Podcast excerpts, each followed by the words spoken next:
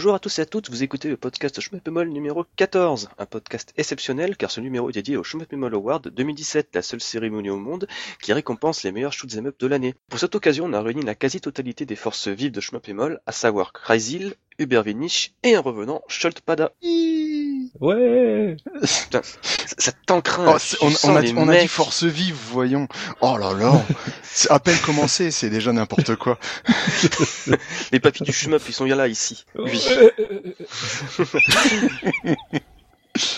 Enfin bref, donc on- pour cette édition 2017, contrairement à celle de l'année dernière où cinq barbus se sont branlés en cercle pour dire que tel ou tel jeu était vachement bien sans y avoir joué, pour ce cru 2017 des SE Awards, c'est vous, chers auditeurs, qui avez pu voter en votre âme et conscience pour vos chouchous de l'année sur un total de 7 catégories, permettant de récompenser les meilleurs shmups sortis sur mobile, PC, console, etc., jusqu'à arriver au seul et unique shmup of the year, le SOTI. Donc, messieurs, je propose qu'on commence de suite avec la première catégorie de ce podcast, qui va récompenser le meilleur shoot'em up sorti sur mobile.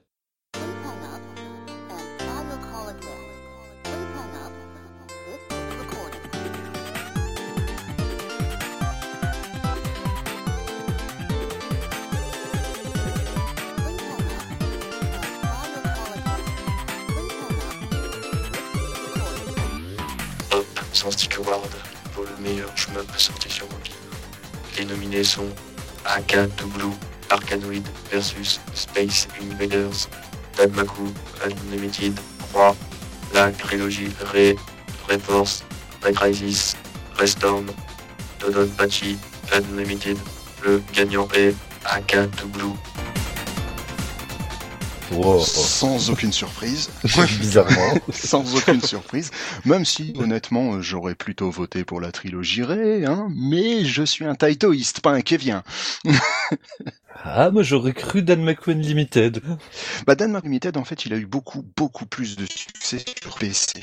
C'est vrai, Ouais. c'est vrai. Il est sorti d'abord sur grand monde qui joue sur Android. Et tu sens qu'il a l'ADN plus PC que, que tablette, quoi. Contrairement aux autres de la série. Alors que Akatu Blue a été conçu pour les tablettes. conçu par euh, Tanoshimasu, qui est composé de deux anciens développeurs de Cave, dont j'ai oublié le nom, veuillez m'en excuser, qui avaient travaillé sur Dodonpachi Maximum et les portages 360 de Akai Katana et Dodonpachi Saidai Yojo, si ma mémoire est bonne. Du coup, de la boulette fluo plein dans ta face. Exactement, et un feeling extraordinaire. C'est un jeu qui été développé sous Unity et ça se sent, ne serait-ce que déjà au niveau des des euh, téléphones qui est requis pour y jouer, qui sont juste Il faut extraordinaires. un frigo. Non, il faut pas un frigo, il faut genre un flagship euh, qui te coûte facilement euh, 500 euros.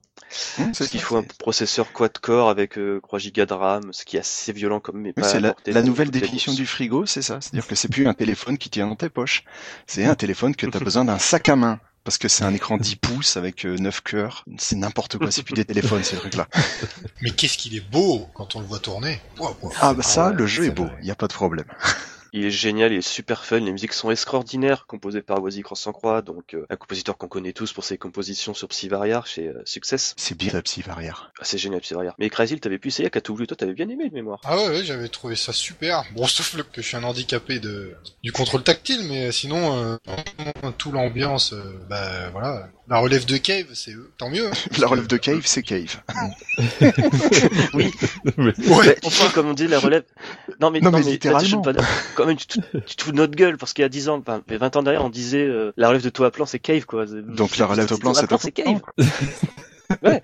Enfin, même si pour l'anecdote, à l'époque, on avait reproché à Ikeda d'avoir fait avec Donpachi un jeu qui était trop différent des toits à plan. Qui est n'importe quoi parce que quand tu regardes. Y a de l'avant, ouais. Oui, c'est exactement pareil.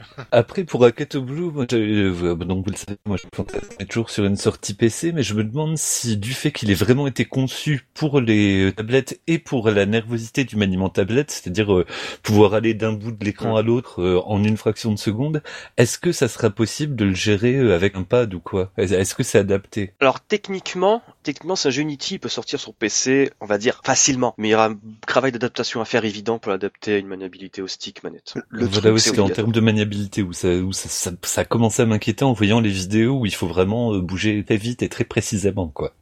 Bah, en lisant les, les premiers, les tout tout premiers retours qu'il y avait, il y a pas mal de gens qui pensaient, étant donné que c'était fait sur Unity, qui pouvaient, qui pourraient y jouer facilement avec un pad, en branchant un pad sur leur, euh, sur Ouais. leur tablette et compagnie. C'est pas pensé Et pour. euh, c'est pas pensé pour du tout, c'est vraiment Ouais. fait pour le tactile. Tactile. Ouais, ouais, ça se, ça se C'est un voit jeu vraiment tactile sur comme euh, À la limite, sur PC, on pourrait y jouer à la exactement souris et ce serait vachement chouette.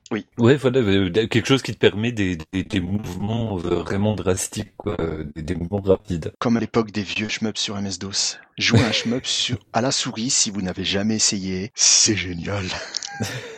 C'est un peu bizarre au départ, faut pas hésiter à aller voir dans les configurations pour la C'est ça, mais c'est vachement fun. C'est quoi la catégorie d'après? Et Bah justement, on va enchaîner.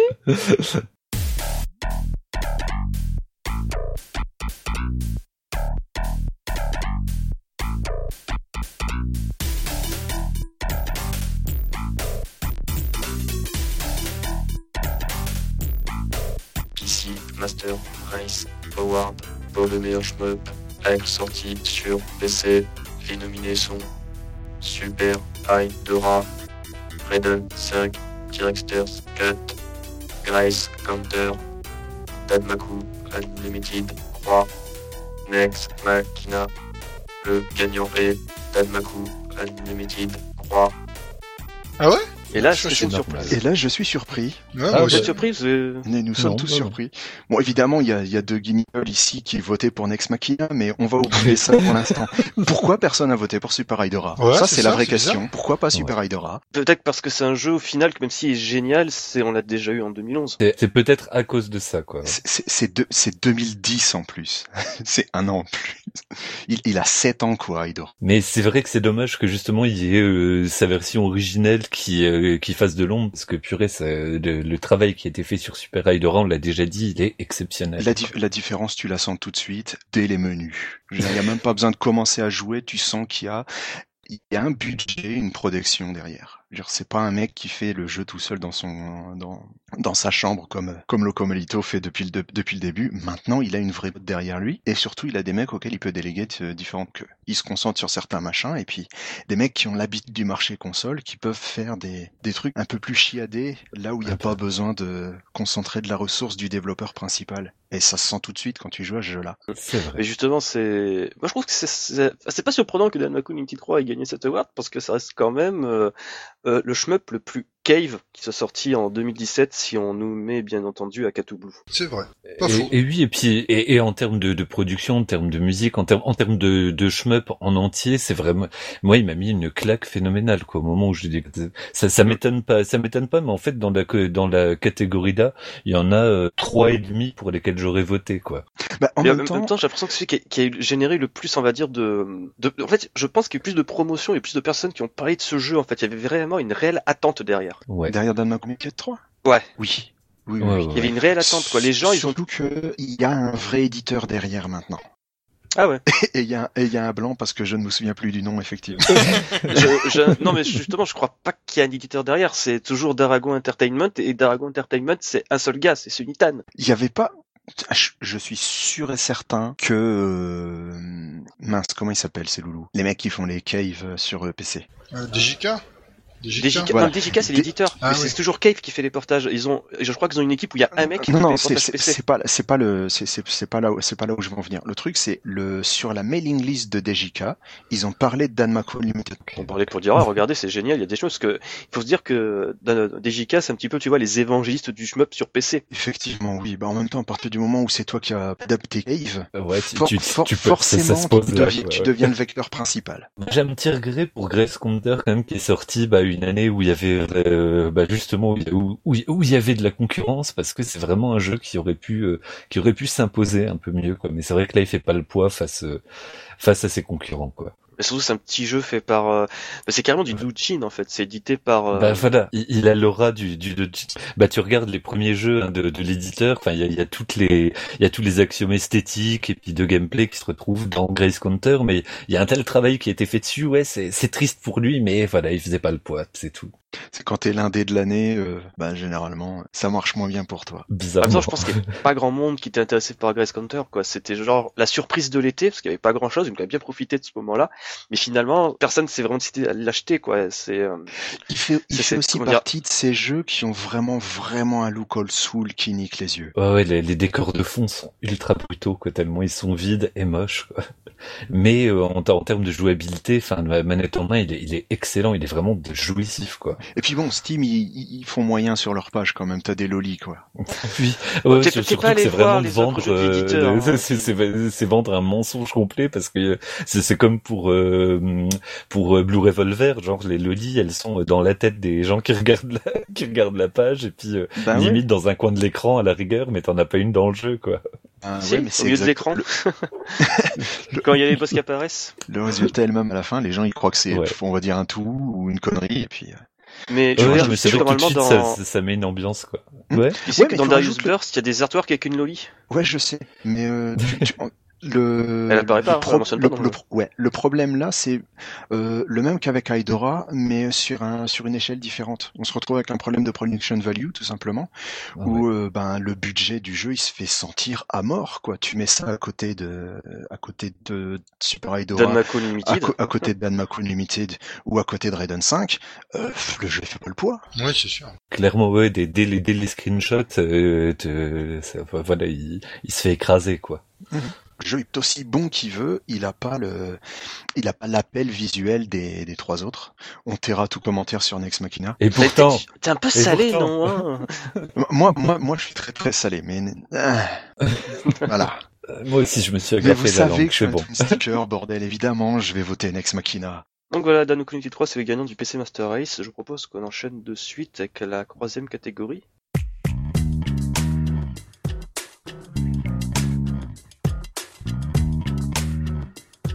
Du canapé Award récompense le meilleur shoot'em up règle sorti sur console. Les nominés sont Dangun Feveron, Super Hypera, Raiden 5, Director's Cut, Next Machina, Battle Garega Révision 2016. Le gagnant est Battle Garega Révision 2016. Surprise Surprise. Donc, au milieu de tout un tas de ressorties, le seul jeu original qu'on a là, c'est Next Machina. C'est clair. Là, par contre, c'est une putain d'injustice, quoi. Je suis pas d'accord. Le, le marché console, en fait, c'est rigolo qu'on ait fait le, le, le PC et qu'on ait parlé de deux trois jeux indés et compagnie, et qu'on arrive Ouais. sur le marché console derrière pour se faire Battle Garega Révision 2000. Sérieusement, il s'appelle Battle Garega Révision 2016. Donc c'est déjà Battle Garega, un jeu de 96. Il s'appelle Révision 2016 et on en avait déjà parlé en 2016.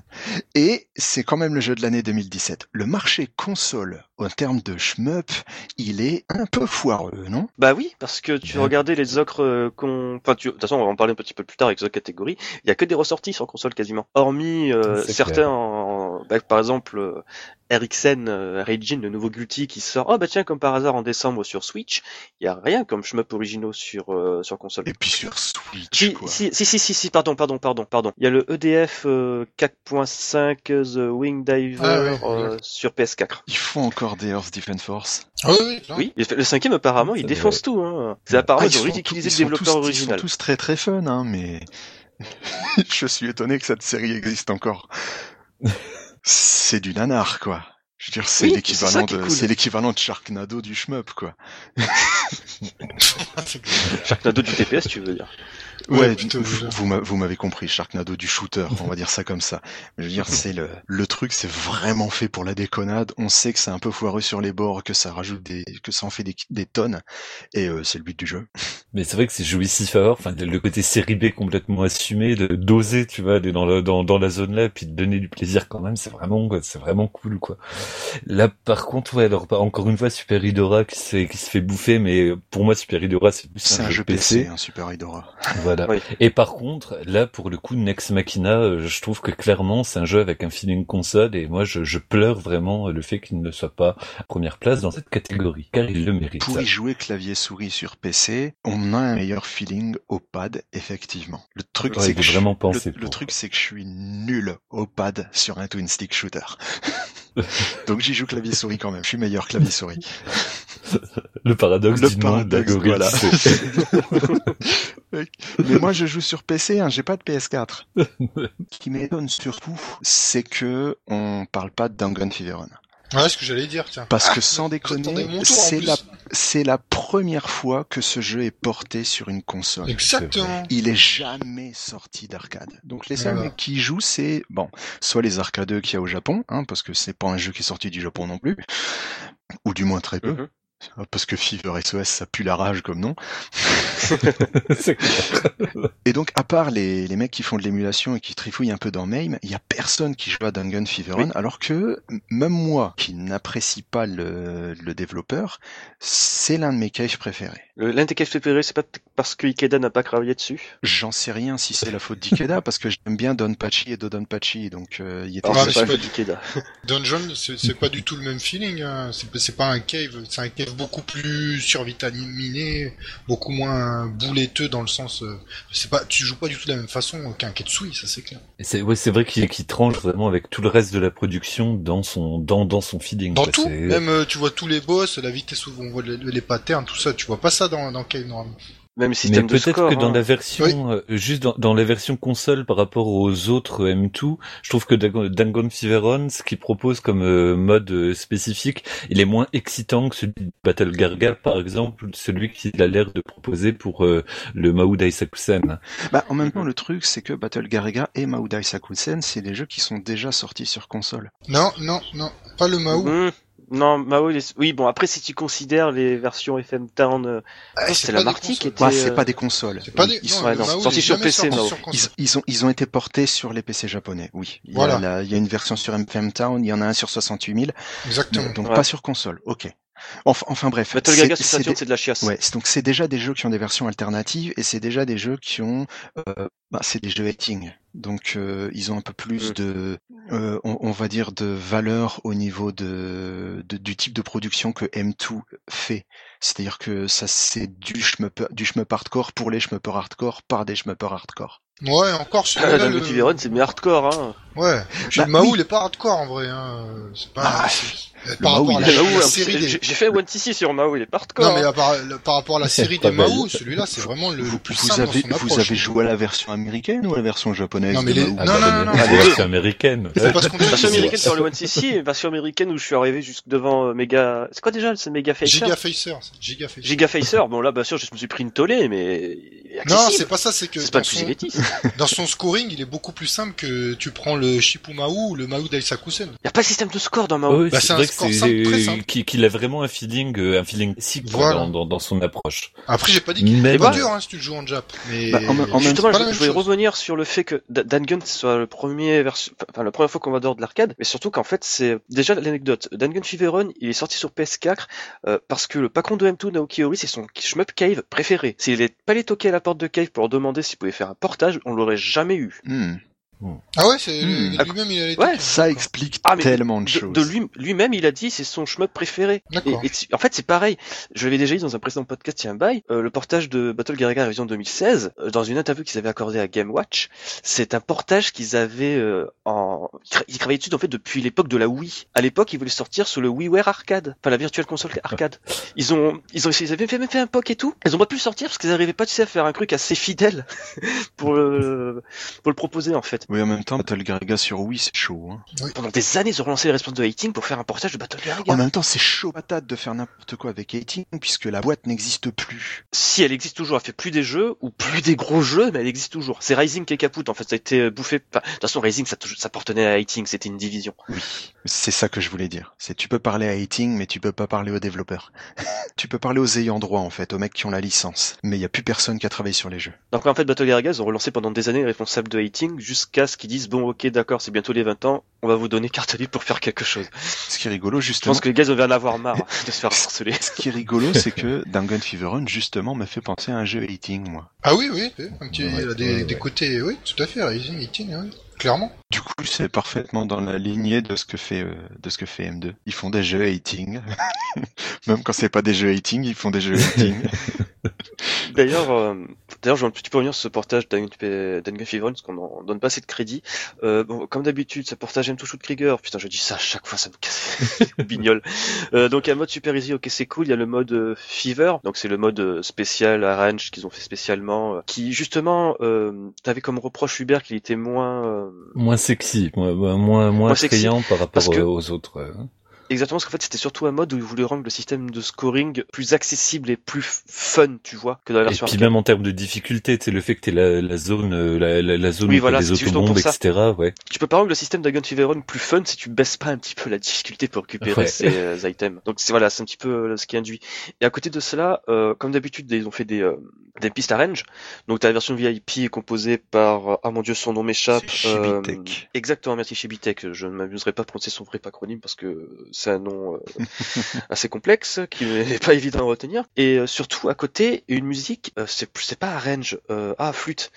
Enfin bref, c'était carrément, ah oui, c'était FM. Un arrange FM où c'était carrément euh, les mecs qui sont repris les processeurs euh, sonores Avec un chipset Yamaha de l'époque. Exactement, Yamaha de l'époque, Oh. ils ont f- imité un bon gros style Toa Plant de l'époque. Oh. Oui, non, c'est vrai que le travail qu'il y a derrière, il y a, il y a pas à chier quoi. Mais, c'est vrai que quand je l'ai acheté, c'est un de- je l'ai vachement moins lancé, par exemple, que Battle Gariga Oui, pour que le Battle coup, Gariga. quoi. Parce qu'il n'y a pas le même aura, quoi. En même temps, de base, tu joues plus à Battle Garaga qu'à Duncan Fever Run. hein. Oui, ouais, ah, encore que Dangot Furon, j'y j'y suis, j'y reviens sur Mame euh, régulièrement. J'y revenais sur Mame régulièrement, quoi, parce qu'il y a, y a un truc pas dans les autres F, quoi.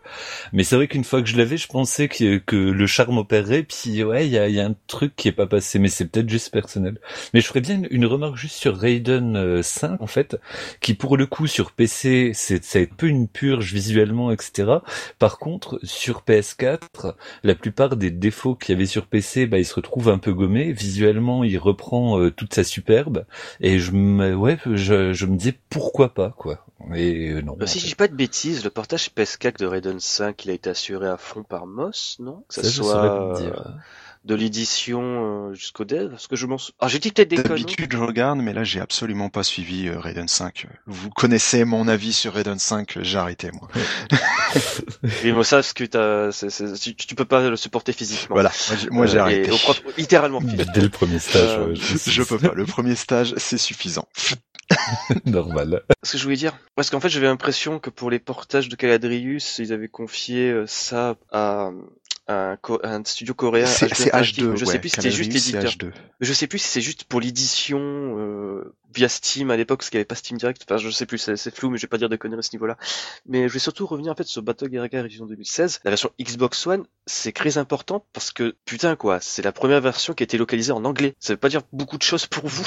Ça explique aussi le, le succès de ce truc. Est-ce que, est-ce que Dungeon Fever Run est, est sorti dans le monde? Pas encore. Ah, ah, Il y a seul- voilà. seulement Battle Garaga est sorti dans le monde avec euh, une version Xbox One. Très probablement qu'on portera- qu'on parlera de Dungeon Fever Run euh, révision 2017 en 2018. Il y a des chances, oui. Ouais, mais je pense Il y a que des chances qu'on en reparlera. le Dungun il se fera écraser par d'autres. Oh, très certainement, oui, ouais. mais il aura de toute façon plus de public et plus de succès une fois qu'il sera sorti en anglais. Ça aussi, ça joue énormément. Je... Oui, le fait de pas être obligé de faire la démarche de créer un compte anglais, Bah, euh, japonais, la, de télécharger, de machin avant, t'achetais une console japonaise et t'achetais tes CD au Japon, t'importais le truc, ça coûtait un petit peu cher, mais ça marchait. Maintenant, il faut carrément faire ton compte en japonais, il faut, il faut du fric en Oh, c'est pas compliqué, ça te prend 5 minutes. Ouais, mais bon, c'est chiant à faire par rapport à simplement commander. Faut Ouais, et puis recharger le compte, c'est chiant, quoi. Ouais, ouais, c'est- si t'as pas une bonne chiant adresse, que c'est des cartes. PSN. Non, c'est c'est pas qu'ils sont mais c'est qu'il faut que tu aies la carte PSN.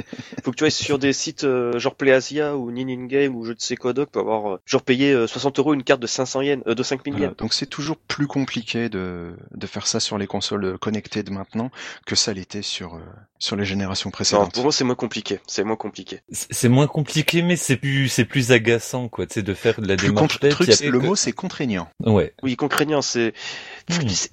Pourquoi on parle de contraignant Putain, il y a une époque, je bavais sur les magazines d'import en me disant putain, je pourrais jamais m'acheter une PlayStation japonaise avec, euh, par exemple, euh, euh, c'est quoi le jeu là qui me faisait bander à l'époque quand j'étais gamin? Ah, flûte. Bref, il y a plein de jeux qui me faisaient le zizi tout dur. Je disais mais je pourrais jamais avoir les moyens parce que déjà je suis un gamin qui n'a pas de sous. Et je- comment j'ai justifié à mes parents d'acheter une, une- par exemple une Mega Drive japonaise pour jouer à Shinobi euh...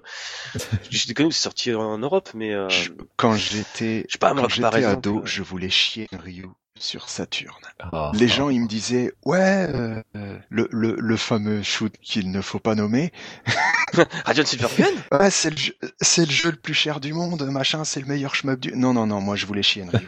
moi, mon jeu à 500, à 500 balles sur la Saturne, c'est chier Ryu. T'as bien souffert sur le boss de fin. J'ai même souffert de boss de fin. Mais c'est pas grave, j'ai joué sur MAME, donc j'ai crédit infini. Non mais non mais mec, vous me faites marrer quand vous dites maintenant c'est contraignant le démat, c'est c'est ce qu'il y a de plus simple au monde. Oui, Si tu crées un compte, ça te prend 5 minutes, tu. Non, mais- de- oui, de- parce que c'est des choses qu'on cherche nous pour une Mais personne même, normale. c'est- beaucoup plus contraignant de faire Oui, un, bien un entendu, double parce compte et machin et euh, oui. trucs. Voilà. Et puis pas tant la création du compte, mais tu sais, t'as- toujours le, le manque de confiance de d'acheter une carte. euh, tu sais, c'est- bah regarde même sur euh, PlayAsia, ça te met toujours un petit, la petite suée dans le dos quand t'appuies sur euh, valider et que tu viens de claquer 550 euros pour un truc. Le nombre de mecs qui supportent toujours Ouais. pas le dématérialisé et qui disent que c'est le mal. Ouais. Les, les gars qui disent ça, qu'en même temps un abonnement Netflix et Spotify. Donc voilà, quoi, excuse-moi, à un moment il faut arrêter l'hypocrisie.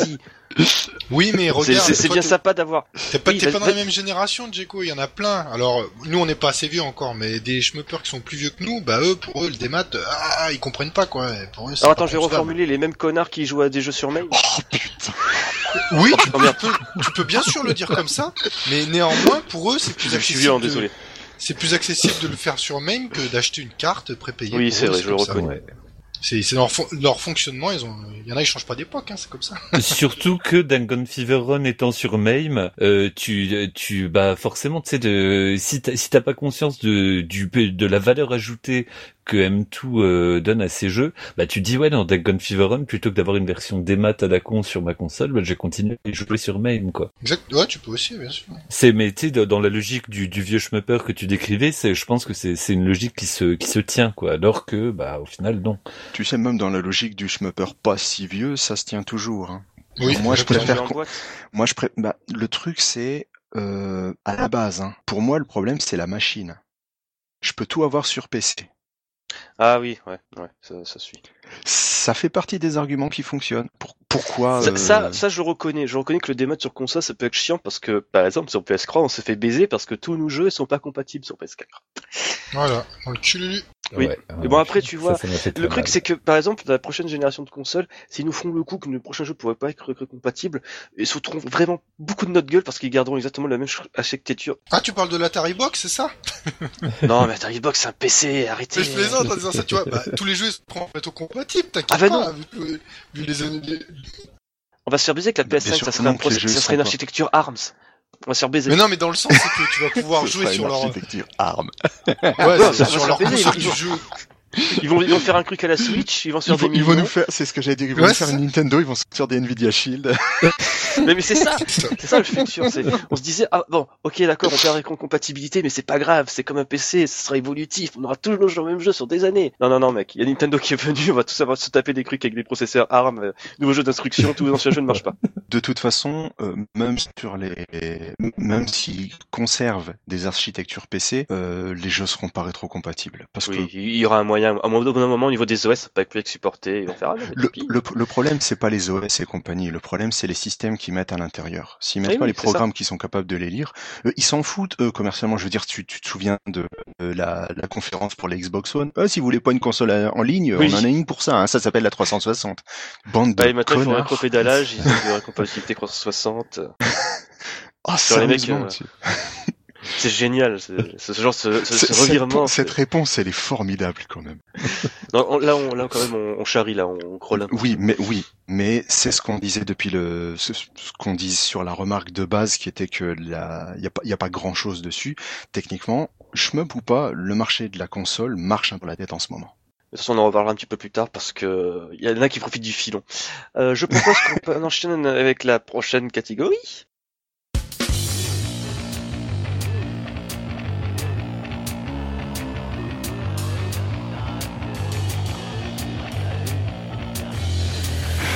Grosso Award pour la meilleure bande originale. Les nominés sont Aka Blue,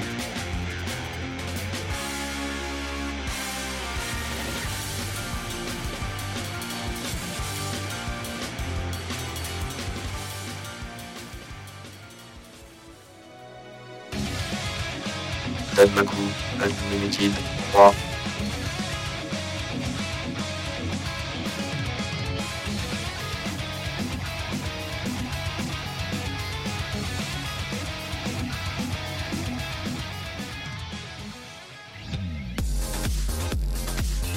Dungeon Run FM Arrange et VIP Arrange.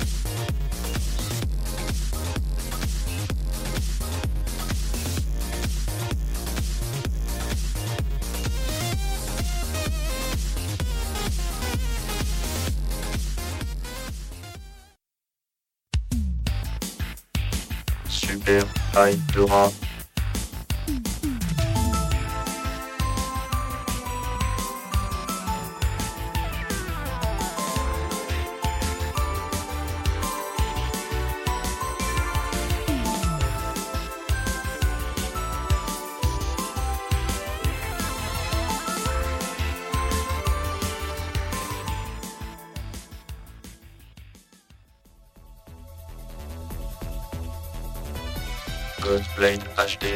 Alternate Soundtrack.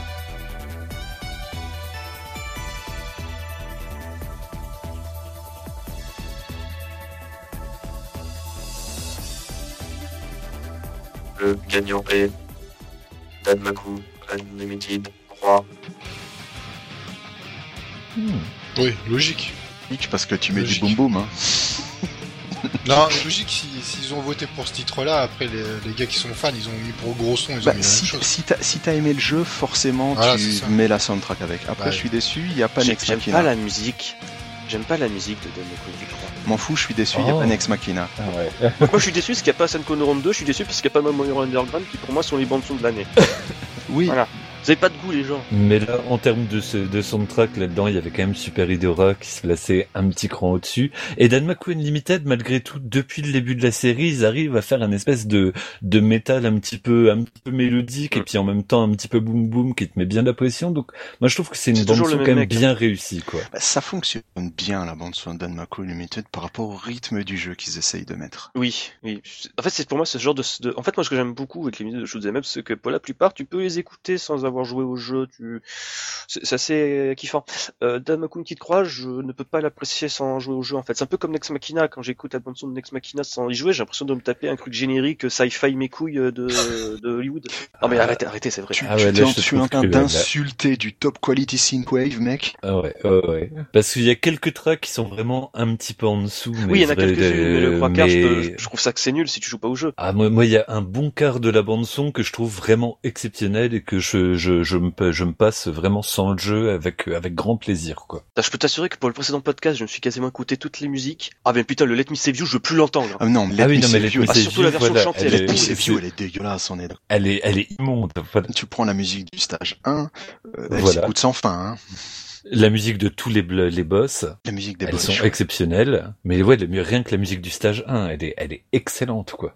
Et puis après, t'as euh, du, on, on- on va dire du, du travail sur thème, genre ce que fait Serflash sur la BO de Ghostblade HD. Parce que tu peux dire ce que tu veux de, de Ghostblade et de machin et de tout ce qu'il y a autour. Le mec qui a signé cette BO, bon, déjà c'est un type qui est relativement connu. Il est probable que Surflash vous dise quelque chose puisque c'est le type qui fait, euh, qui s'occupe des, des Bullet Heaven sur euh, sur YouTube avec Voilà. euh, avec sa copine. Et donc le type est musicien dans le civil.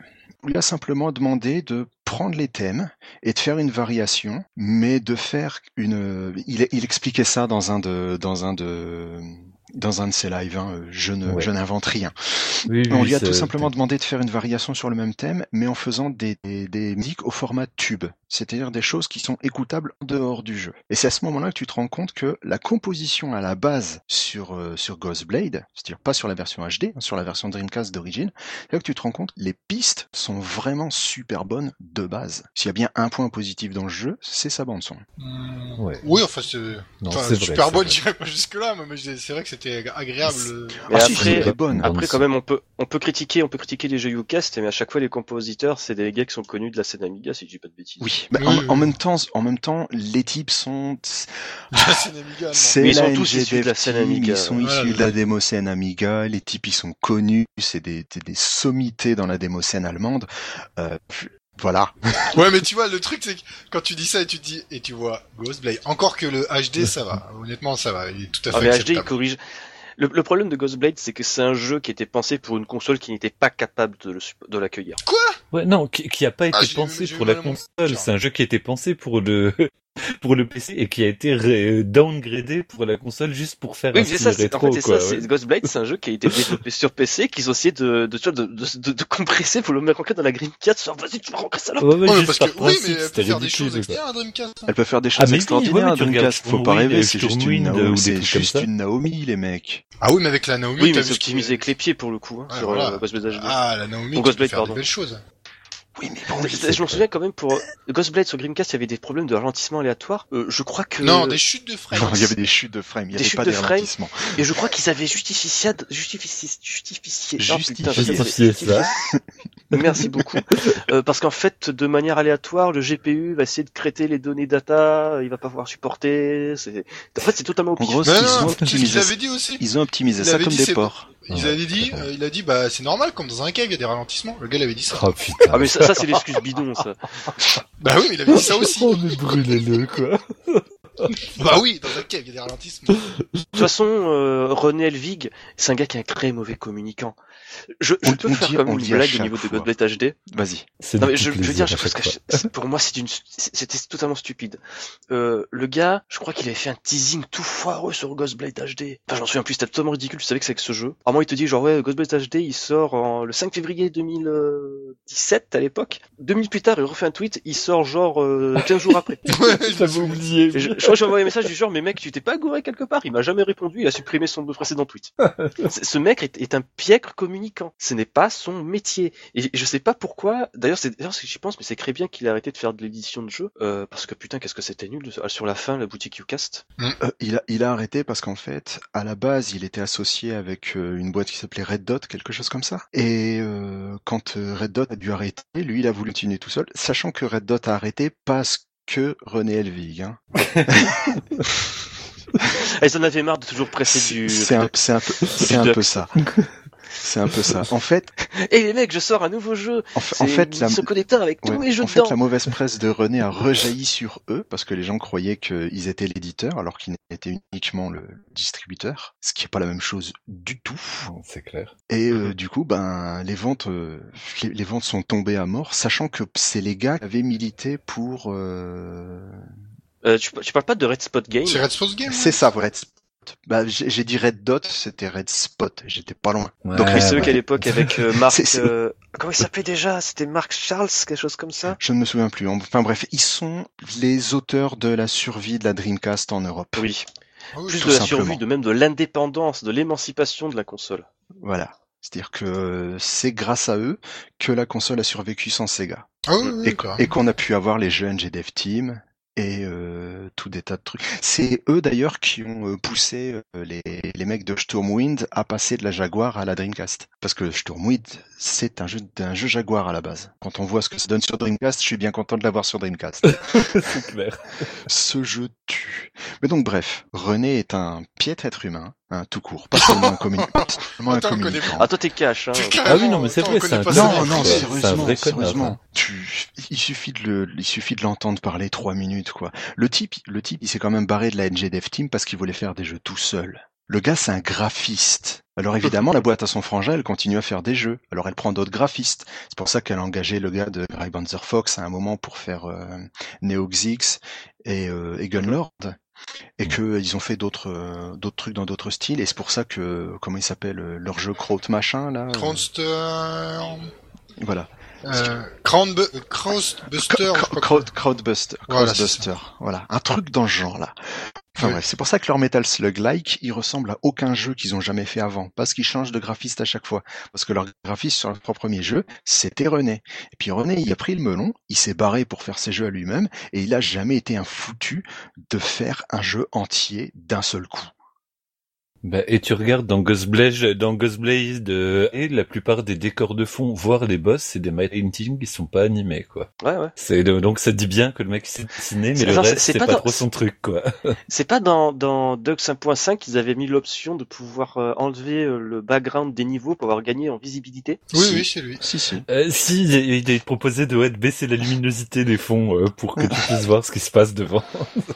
Voilà. Tout dit. Voilà. c'est clair. Sinon, pour revenir sur le gros son, euh, moi je suis, enfin, moi, je suis un peu choqué, choqué, euh, je suis déçu que Don McCoy United Croix ait gagné parce que pour moi les musiques de Bankfield c'est c'est du gros métal. Bon, en même temps, je suis pas vraiment la cible. C'est pas vraiment mon genre de prédilection.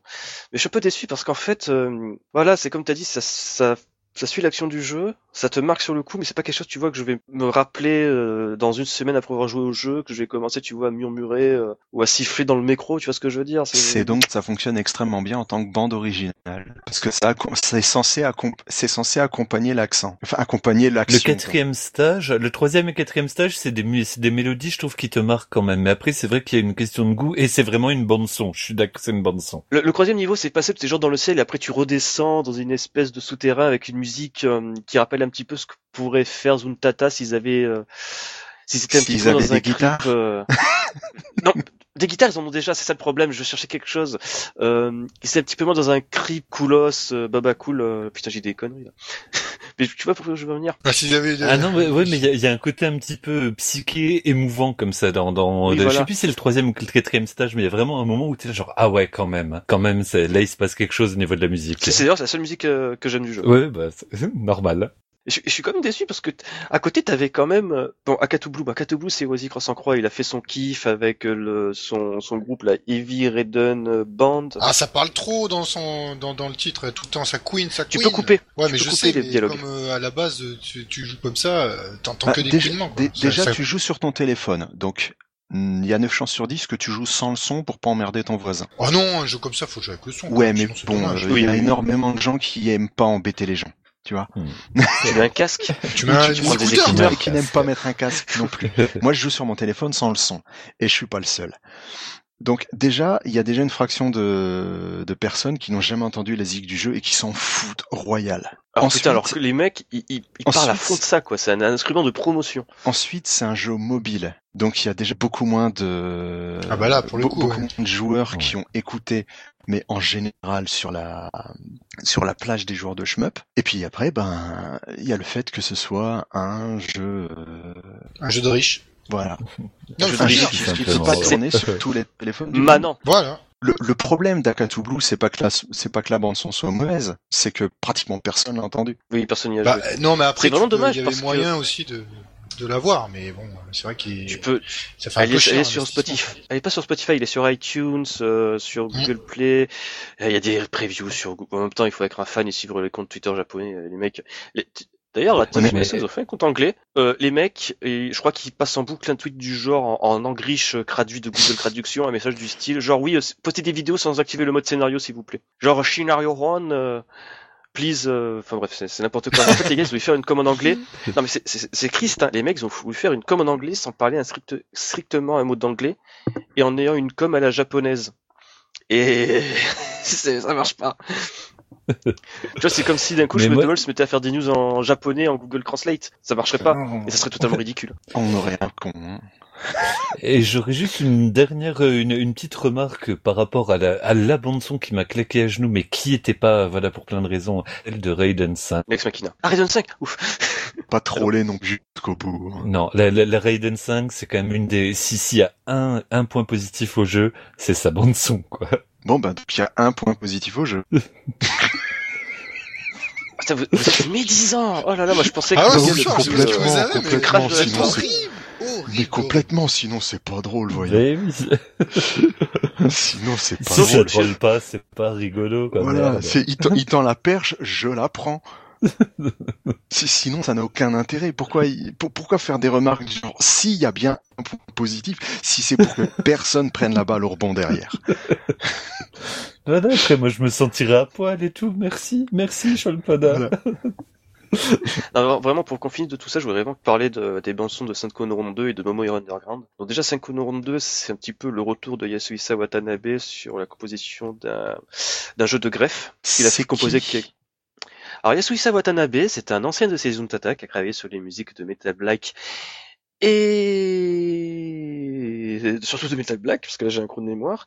Après cela, il est parti euh, fonder son studio indépendant, chez qui il a composé les musiques pour Grefg, de Border Down. Euh, ensuite, il a fait les musiques de Syncuno Ronde. Il avait pas fait ça de Strania, non? Il a pas bossé dessus? Il a fait... Non, Scrania, c'est pas lui. Scrania, c'est un euh, dont j'ai aussi... je- J'oublie aussi bien le nom. C'est pas, pas artistes grave. Enfin, suite à Watanabe, il a travaillé sur plein de jeux et son style est immédiatement reconnaissable. Il a par exemple bossé aussi sur le Dushin euh, Ah, je sais plus, c'était avec une loli énorme en robot. euh, Ah zut, c'était Void de quelque chose. Et Watanabe, je cherche vite fait. Ah, ça mérite. Ça Google, je- Loli. Si tu tapes loli, tu vas finir en toll. C'est exactement ça. Genre de recherche qu'il faut pas faire. Donc en fait, je disais donc oui, en fait, euh, Yasusa Watanabe, il a fait les musiques de Metal Black, de, euh, j'ai pas de bêtises aussi de Sinvalion. C'est inutilement reconnaissable. Euh, oh putain aussi les Vector Action Return. La musique est géniale. Oui. Il a d'ailleurs fait aussi une version euh, VCR cinéma qui est encore meilleure. En fait, le truc, c'est qu'il a pas fait de musique pour un, un jeu depuis un bail. Donc, il a fait Void Gear vers 2013. Je crois qu'un peu plus tard, il a fait les musiques pour euh, un visual novel de tiré de l'animé. euh, Ouais, donc ça compte pas. Enfin, ça compte pas, mais c'est un animé genre euh, qui était. Qui... En fait, c'est un auto, euh, un jeu de c'est un automé game là qui visait vraiment un jeu, de... enfin, un jeu de grec pour les filles. Quoi, au Japon. Oui. Je crois que c'était Scrife, euh, quelque chose comme ça. C'est un jeu de parcours euh, tiré d'un animé de- sur le parcours. Enfin bref. Et donc ouais, son, son retour quoi, il fait de la musique. Vraiment de- des de animations n'importe quoi. Oui, ouais. ouais. Excusez-moi, mais ça. Les musiques de Sakura Rondo, elles sont géniales. Je crois que c'est la première fois que dans un épisode de la série, il y a des musiques tu vois, qui sont autant homogènes entre elles. Et genre, il va pas, il va, il va pas péter un plomb et faire un- une musique qui a un style tout différent des autres. Le truc avec euh, avec Senko no Ronde, je pense que c'est le. Tu vas avoir le même genre de problème qu'avec euh, Akatu Blue. C'est-à-dire que. Personne le- joue parce que tout le monde trouve le concept à chier. Euh, Crazy, je lui en parle, il se fout de ma gueule, et les, et les, jeux, les de jeux de combat, les joueurs de jeux de combat, ils font, mais c'est quoi cette merde? Ils, tu vois, ils, ils savent même pas que ça existe, ils veulent pas savoir. Les seuls mecs qui y jouent, honnêtement, euh, tu, y a, je suis sur un serveur Discord, il y a littéralement 10 blaireaux qui y jouent. C'est dans mon cercle de connaissances, à tout casser, allez, on est, on est quatre et demi à jouer à ce jeu. T'as de la chance dans ton cercle de connaissances, vous êtes quatre et demi. Ouais, c'est bien, putain. Parce que moi, dans mon cercle de connaissances, il y a personne qui y joue. Hein. Ouais, moi non plus. Ah, je sens qu'il y en a un qui joue sur PS4. Tout le monde joue sur PC à 50 rondes. Et le netcode sur PC est à chier. Dès qu'il y a une séance qui sépare deux joueurs, c'est fini. Waouh. Donc c'est très con pour jouer contre des japonais. Un net japonais, quoi.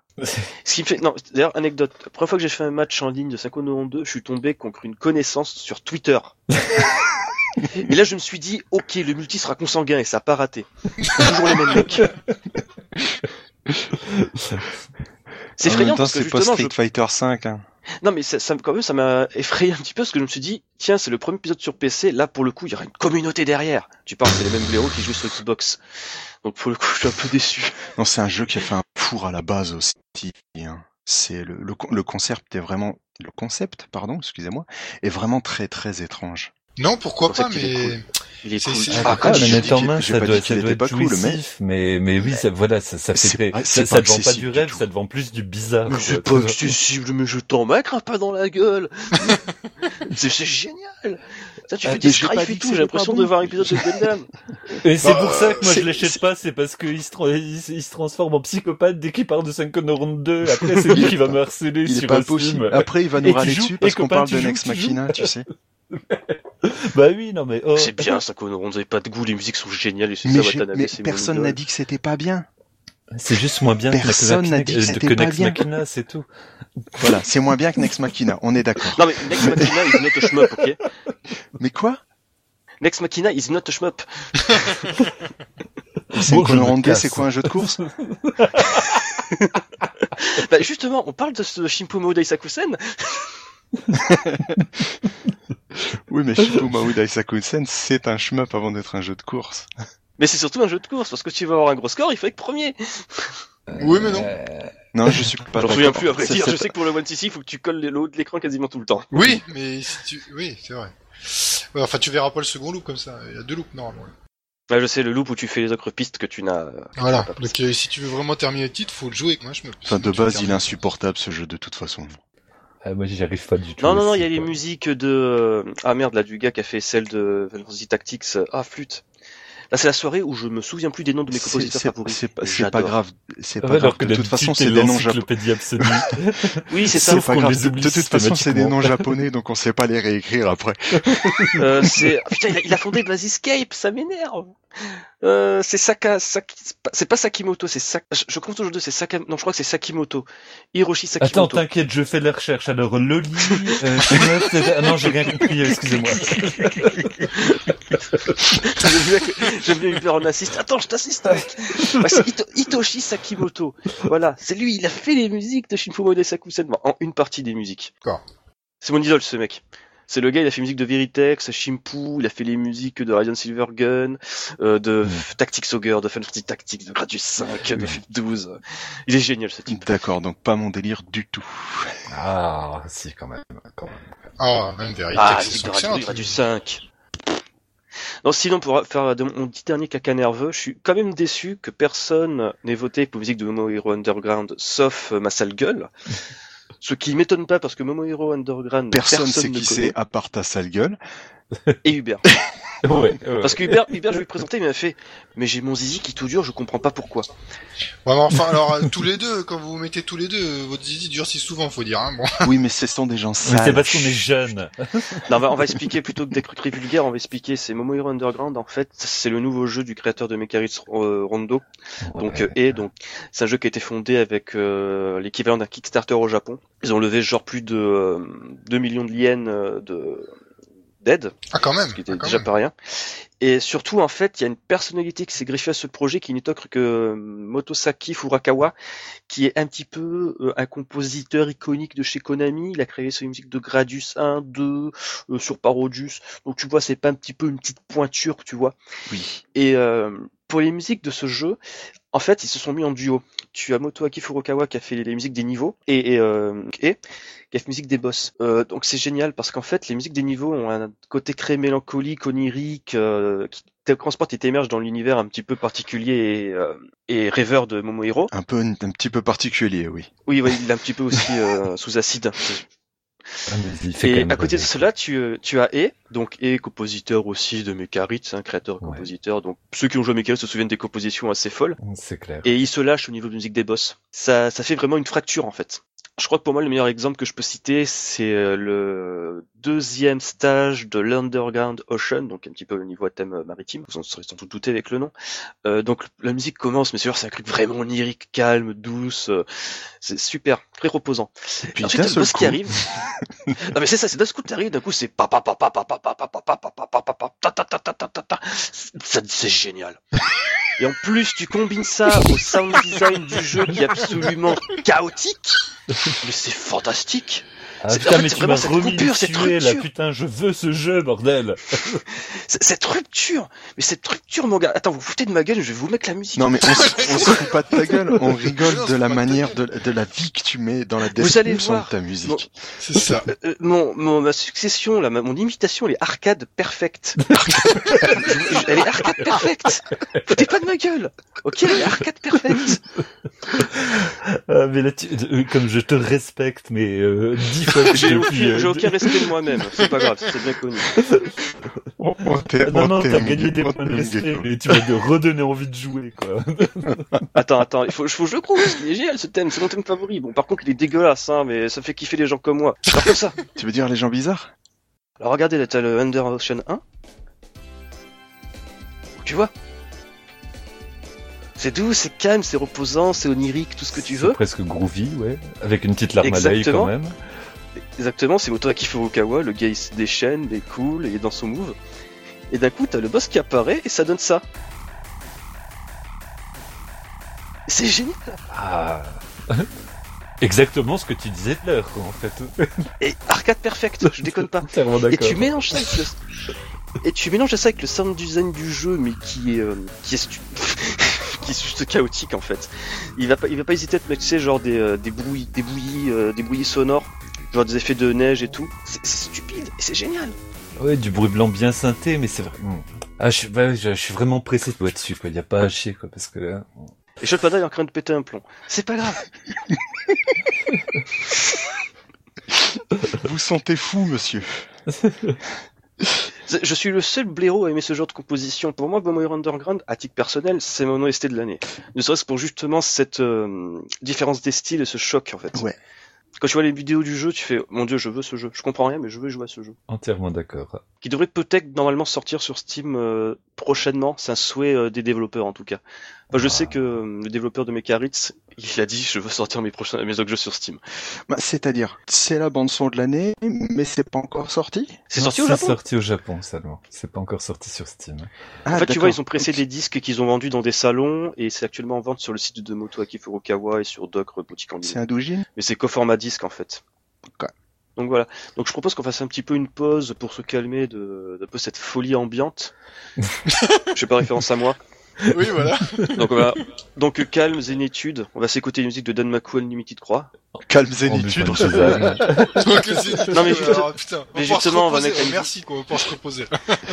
On va- mais justement, il faut écouter la musique du gagnant hein, pour bien se rappeler que c'est lui le gagnant. Et on va s'écouter la musique la plus calme du lot, hein, justement pour se reposer. Et après, calme et apaisé, on va pouvoir enchaîner sur le reste. À tout de suite.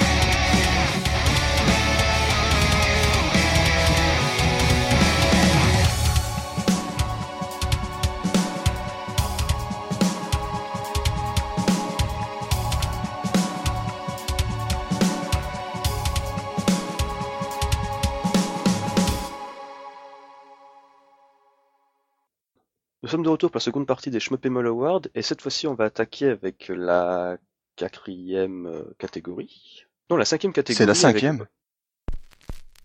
Come along, children. Now we're going to have a little music.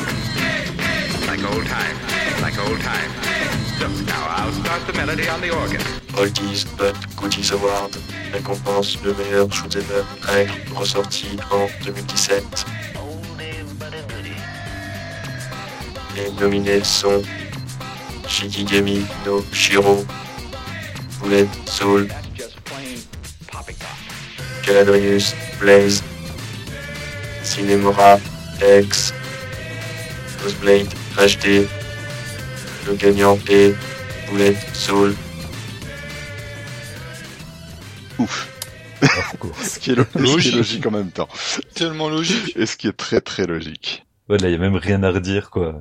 Alors quand même pour l'anecdote, c'est un petit peu le jeu qui avait entraîné une certaine lassitude dans les podcasts fut un temps, n'est-ce pas Crazy là? On en parlait tout le Ah temps. ouais, ouais, non, parce qu'on en parlait tout le temps. euh. parce que eh, il est sorti, il est pas sorti. Il est sorti tous les mois. Il y presque. avait que lui sur le marché et il n'était pas non, sur c'est le c'est pas qu'il marché. sortait tous les mois. Non, dans Crazy, c'est pas qu'il sortait tous les mois, c'est qu'il sortait sur PC à moi, il était très compatible sur Xbox One l'autre mois, et le Ouais. mois d'après, il sortait en version Infinite Burst sur PC. Voilà. Et ensuite, il y avait les versions B, les trucs en plus. Enfin, mais euh... non, mais sinon, c'est deux très bons jeux de toute façon. Ça change rien. Et c'est vrai que le premier Bullet Soul, c'est dommage qu'il disparaisse toujours bah, derrière le Infinite Burst, parce que parce que c'est quand même, un- enfin il y a un feeling particulier. Les, les, les deux se ressemblent à mort parce que c'est les mêmes stages et compagnie, mais, mais c'est quand même deux jeux qui sont vraiment différents quand tu oublies le background. Et euh, le Infinite Burst bouffe vraiment euh, le, le, le premier Bullet Souls. Quoi. Une fois qu'il est sorti, j'ai plus jamais euh, relancé le Bullet Souls, Ouais. alors que euh, il vaut son pesant de choucroute. D'ailleurs, Infinite Burst est sorti très peu de temps après Bullet Soul, c'est, si la mémoire est bonne, un mois et demi, deux mois après. Une- C'était une suite ou juste une version modifiée? Non, attends, tu parles de, de, de sur la 360, euh, Diego, là? Ah, mais la version PC 360, c'est exactement la même chose, il fait Non, référence à non, mais parce que sur la Infinite Burst. 3.6, il y avait un écart hein, entre le Ouais, premier et sur celui 3.6, il y a eu un long écart. euh, Il y a un long écart, Non, je faisais référence à la version PC. Ah, ok, d'accord. La version PC, il y avait un ou deux mois qui séparaient. Après, en effet, sur Xbox 360, il y avait un an et demi, deux ans qui Ouais, séparaient. c'est ça. ouais. que même Infinite Burst avait été annoncé en exclu mondial au Stunfest par Erune, cette classe. La classe en Et après, pendant quasiment tous les events, ils se sont tapés 40 000 fois le trailer en japonais. Et comme c'est un trailer japonais, il n'y avait pas une seule image de gameplay dedans. Si, si, il y avait des images de gameplay, mais il y avait juste un gars qui hurlait pour dire Infinite Burst tout. ils avaient même pas, ils avaient même pas sous-titré le trailer en anglais, je crois, de mémoire. Enfin bref, ça remonte maintenant, il y a un bail à 2014-2013. Mais pour revenir sur Bullet Soul Infinite Burst, euh, ouais, c'est une version euh, améliorée et rééquilibrée de Bullet Soul avec de nouveaux modes de jeu. Ah, je suis pas d'accord, moi, mais...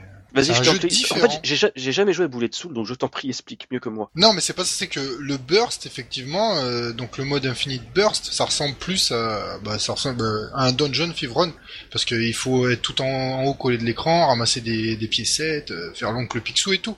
Tandis Oui, que le premier Bullet Soul, il joue un manique traditionnel, le premier. Est-ce que c'est les mêmes niveaux? C'est la question que je pose. Ah, tout à fait. Mais c'est pas les ok, mêmes patterns. c'est les mêmes Donc c'est décors, un mode c'est- différent. C'est comme un mode arrange. C'est Tout à fait, exactement. Et au Voilà. début même, euh, normalement, euh, les gens ont pas bien compris pourquoi il était sorti en boîte, parce que c'est- ça ressemblait plus à un mode arrange qu'autre chose. Mais D'accord. en fait, la différence, c'est- c'est ça la il question que je proposait posais. aussi- Suite il, ou il mode proposait aussi une version euh, classique, mais qui était euh, bah, différente en fait du Bullet Soul original. Voilà. Donc c'est entre du Black Label et de l'Arrange, il y a- il y a un peu des deux quoi en fait. c'est ça. Mais sauf que la, la version modifiée du premier Bullet Soul qui propose dans le, qui propose dans le Infinite Burst, c'est, il n'y a pas des différences fondamentales, tandis que l'Infinite Burst, euh, Pas dans le gameplay. Dans le gameplay, Alors que l'Infinite. Burst, ouais, c'est- ça a rien à voir, euh, Voilà. littéralement. C'est beaucoup plus clair comme ça. Non? Tu rigoles, c'est pas plus clair? Peut-être qu'on n'a pas été clair. Si c'était rigolo, il y avait de, il y avait de l'écho. Très il Ah, expliquait bah ouais, et mais- Hubert faisait l'écho. C'était mignon. D'ailleurs, non, mais en fait, justement, pour revenir un petit peu à ce qu'on disait avant pendant les consoles, euh, cette catégorie euh, Oldies but Goodies, il y avait beaucoup, beaucoup de ressorties. Euh, par exemple, euh, il y avait euh, Battle Gear en 2016, la ressortie sur Xbox One, euh, les Psycho qui sont sortis sur Switch récemment, donc le Striker 1945, le Gunberry, Gunbird. et récemment, en effet, le Gunbird, il y a... On prononce pas le P, les enfants. C'est Psycho. Ah là là. On prononce pas le P. Oui, oui, monsieur. On prononce pas le P. Alors, attends, je, je vais... Alors, tu veux dire, je vais faire comme euh, Yas. J'ai toujours dit Psycho, c'est pareil. oui, on sait très bien de quoi tu parles. Je sais. Psychio, voilà. Psycho. Non. Bah, j'ai toujours dit Psycho, Ouais, mais les Japonais ils disent Psycho. parce qu'ils savent pas prononcer le P. Non, c'est parce que de toute façon le P il se prononce pas. Il se prononce pas. Un psychologiste, pas un psychologiste. Moi, je suis français, monsieur. Et je vous emmerde. Eh ben, tu connais les mots muets. Et dans hein, c'est un peu Psychologist, le Y, il est euh, devant et puis pas derrière. Voilà, et puis il est de peut-être et collé à une verticalité d'un accent chelou, je ne sais Il y avait aussi la collection arcade, la des Arcade Archives de Hamster. Donc euh, eux, Ouais. alors eux, mais ils enchaînent les sorties, c'est un truc de taré, avec du Pulsar, du Last Resort, ça, ça sur Switch, Xbox One, PS4, PC, euh, micro-ondes, ils enchaînent à mort, ça devient même effrayant. Micro-ondes. Non, mais ils sont totalement de support ces jeux, c'est effrayant. Et ouais, c'est c'est quand même. euh, Et en même temps- Ça aussi, il y a un truc en euh, même temps, Arcade aussi, Archive, qui est sorti Ouais, sur mais tu vas pas, tu vas pas acheter Zippy Race. Non, Ça, non, mais d'accord. Tout, tout mais dégueulasse, c'est- c'est trois c'est couleurs. Euh, Et The Game Paradise aussi, on n'a pas dit, qui est ressorti cette année. Euh, oui, mais à l'époque, on avait fait The Ward, euh, on, on savait pas où le mec parce qu'on savait pas s'il allait sortir en fait. Ah bah moi j'ai la encore- boîte à la maison, hein, je pouvais dire qu'il est sorti.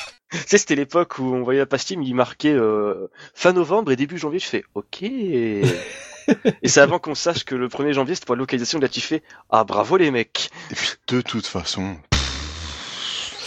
Et il aurait pas forcément- forcément gagné, quoi. Non, mais il aurait pas gagné du tout. Faut être clair.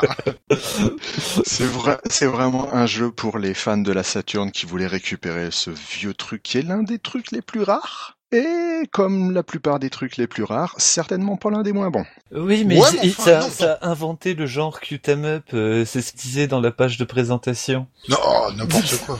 Et si ma grand-mère en avait, ça serait mon, ça serait mon grand-père. C'est ça. Bon, enfin, il est pas pourri celui-là. Il y a des trucs bien plus rares, euh, bien plus pourris euh, sur un multi-support. Non, celui-là, Oh oui. ça va. Correct. En même temps, les shoots Oui, Saturn, c'est- ils coûtent, ils coûtent tous, tous très cher. Ah ouais, mais il y, a- il y a des trucs, euh, des, des, des dos basses euh, Vous innommables. avez vu récemment les cotes des jeux Grim, des jeux Grimcast commencent un petit peu à piquer. Hein. Les radi- tous les euh, Radiagy, moi, tous les euh, jeux de Milestone euh, commencent à, à brocher les 80 balles, voire plus. Ouais, mais en même temps, les jeux Milestone, ils piquent de base. Hein. D'ailleurs, les jeux Milestone. D'ailleurs, euh, j'ai un, j'ai un conseil de fou pour les jeux Milestone. Euh, plutôt que par exemple d'acheter la compilation euh, Xbox 360, la Sakura Archive euh, Arcade ou Sakura Collection, je m'en souviens plus, euh, qui coûte un rein et qui propose des tous les jeux Milestone créés mal euh, adaptés. Prenez la Milestone Shooting Collection 2 sur Wii. C'est exactement les mêmes jeux, mais nettement mieux finis. Vous avez pas de leaderboard en ligne, mais bon, ça, on s'en fout. Il y a personne sur ces leaderboards pour ces jeux-là. hein. Bah, surtout qu'au final, tu les postes sur un forum ou sur un Discord et voilà. Aussi. Même. Puis c'est des jeux dans les systèmes de scoring, tu te demandes s'il y en a ou comment tu joues. Je veux dire, Oh, Si, il y en a un. Attends, attends, attends. Il y en a je me- un. je me Carous, Radir Guy, il y a des systèmes de score qui te, qui, si tu les utilises correctement, t'as- tiens des trous là, boss, tout ça. Non, non, non. Avant de D'accord. sauter, laisse-moi finir. Attention, Trop tard. trop tard. Bah oui, trop tard, mais quand même. Euh, la première fois que moi j'ai joué à Carous, j'ai honnêtement pas compris comment le jeu fonctionnait. C'est-à-dire que... Euh... Ça, c'est normal. Ouais, mais J'ai attends, attends, compris attends, comme un je- jeu, radi- un jeu Milestone fonctionnait.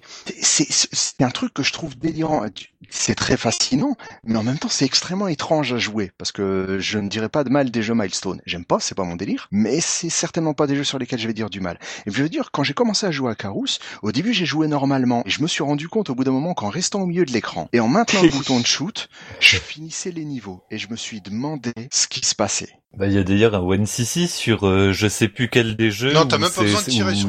Tu peux, Ouais, le tu peux rester juste au milieu, quoi. Ouais. Tu peux rester qu'avec le bouclier, ouais. Tout à fait. Ouais, mais là, c'est pas le système de score, ça. Bah non, mais je je veux dire, c'est pour ça que je dis, on se demande s'il y a même un système de score. Parce que ah, quand tu te rends à la compte première impression, Voilà, tu quand dis tu... Bah, bah oui, c'est pour ça que je te dis, laisse-moi finir avant de gueuler. Moi, moi j'aime gueuler d'abord. Sauvage. après. Shoot d'abord, pose les questions ensuite. C'est ça. Non, c'est pourquoi il joue à des shmups, lui. Pour jouer au score, monsieur. Pour jouer au score, monsieur. Bonne de taille. Mais du coup, ouais, c'est des jeux qui sont super compliqués à appréhender. Et le vélo, c'est le meilleur dans ce genre-là. C'est le jeu, il te, il te, Ouais, c'est une agression constante. tu comprends pas ce qui se passe, ce jeu te pourrit les oreilles. Et bizarrement, j'adore. Moi, j'aime, j'adore les shoots chaotiques comme ça. On a entendu tout à l'heure, oui. Ah, c'est bon. J'ai- Je tiens à préciser que j'ai pas pris de substance illicite. hein. Je suis pas, je suis, je suis sobre. Mais personne n'a de substance avant de venir ici. Ah bon? T'es con. T'es con. C'est grave. La balle au rebond, je vous dis. La balle au rebond. Ah, punaise. tu, sors, tu sors le début de la vanne en sachant exactement qui est-ce qui va répondre. Dans les moments-là, je vois une lumière dans ma chambre. Tu sais, là. Ah il faut que j'aille vers la lumière. Non, quand même, je trouve sacré marrant que ça soit Voulez-tout qui gagnait parce que Caladrius Blaze, c'était quand même un sacré euh, compétiteur. hein. C'est un jeu qui est attendu depuis des bails sur PC. Pour rappel, il joue au sous-marin dans la, Oui, dans la base de données Steam depuis facilement presque un an et demi. Le jeu est réapparaissait tous en temps, genre, poup ça Ah, nous attends, faisait bien rigoler d'ailleurs. Ça nous faisait bien rigoler Oui. d'ailleurs. Mais je me souviens aussi qu'on avait eu un long débat sur le forum sur la qualité ou absence de de jeu. Euh, Parce que ça aussi, dans le genre jeu qui est assez compliqué à appréhender, ça se pose là, Caladrius Blaze. Il est fun à jouer, mais c'est vrai qu'il est un peu, che- enfin, il est un peu bizarre. Après, moi, je le défends vraiment, quoi. Mais, euh, mais c'est vrai que les, les, les premières parties, quand tu l'as en main, c'est, tu sais pas Mais trop. après, je quoi. sais, je sais pas, je sais pas si tu as cette opinion-là par l'influence qu'il y a eu sur Eden 5 après coup. Euh, non, moi, c'était vraiment à la base et j'étais, Non, je parle pour j'étais Shulpada, content. en fait. Ah, pardon. Alors, je déteste Caladrius Blaze de base. Et ça m'emmerde. D'accord, c'était pas Et après avoir joué à Eden 5. Et ça m'emmerde que Raiden 5 ressemble à Caladrius Blaze. Mais j'ai joué à Raiden 5 sans savoir que ça allait ressembler à Caladrius Blaze. Et c'est précisément ce que, ce je reproche à Moss d'avoir fait sur Raiden 5. c'est d'être parti dans la direction de Caladrius Blaze que je n'aime pas. Ok, d'accord. En plus, d'a- en plus d'avoir fait n'importe quoi sur le level design et compagnie et de me perdre dès le premier niveau. Mais ça, c'est... Moi, les vitesses supersoniques, quand je même- peux plus. Hein. Mais, de- mais dans Caladrius Blaze, juste le, le, le- le vrai problème, je trouve que c'est l'équilibrage des personnages. Quoi. Les armes, les trois armes ne fonctionnent pas entre elles. Euh, Il y, a une- il y a un mode où tu peux choisir euh, l'arme de personnage, enfin, tu peux choisir tes trois armes. Ah ouais, ouais. Mais à la base, les personnages en tant que tels, à part bah, le, le Caladrius qui est ultra fort, mais il y a, il y a un truc qui colle pas, quoi. Qui l'équilibrage des Ouais. personnages est mal foutu, quoi. Sinon, pour finir un petit peu, pour enchaîner après sur le- l'avant-dernier award, euh, je voulais juste quand même parler de Shikigami no Shiro, le portage que personne n'attendait, peut-être même que personne ne voulait. Ouais, c'est ça, le perso... vu, vu ce qu'ils ont fait avec, c'est le portage que personne ne voulait. Hein. Alors, attends, alors déjà, justement, on va dire, euh, déjà, on est content parce que c'est genre, ah, Shigami no Shiro, enfin no Shiro, c'est genre, cool. C'est- une bonne idée de l'avoir. C'est petit de l'avoir parce qu'en fait, c'est la première fois qu'on a une version qui n'est pas genre charcutée euh, sans, sans dialogue, euh, avec des adaptations foireuses et un, art, et un artwork où il y a des robots euh, qui se battent, alors que c'est pas du tout des robots. Donc localisation petit oignon, petit JK et tout, donc c'est très chouette à ce niveau-là. Après, en effet, dans un premier temps, il était dégueulasse. Oui, il est d'autant plus surprenamment dégueulasse que ce jeu existe sur PC. Oui, En version une japonaise. PC, Ce vers- La version japonaise, elle est, on va, on va être clair, hein, elle est arcade perfect, avec euh, tout le tout le délire du, du que permettait le type X, c'est-à-dire tous les dialogues, euh, tout le machin, tout tout le truc, tout ce qu'on n'a pas eu dans la première localisation sur PS2 Ouais. Chiki avec son nom dégueulasse. Ouais, d'ailleurs, que- attends, ça, ça, c'est quand même, c'était un partage PC de 2004 ou 2003 fait par, je crois, euh, Nextsoft, s'il dit pas de bêtises.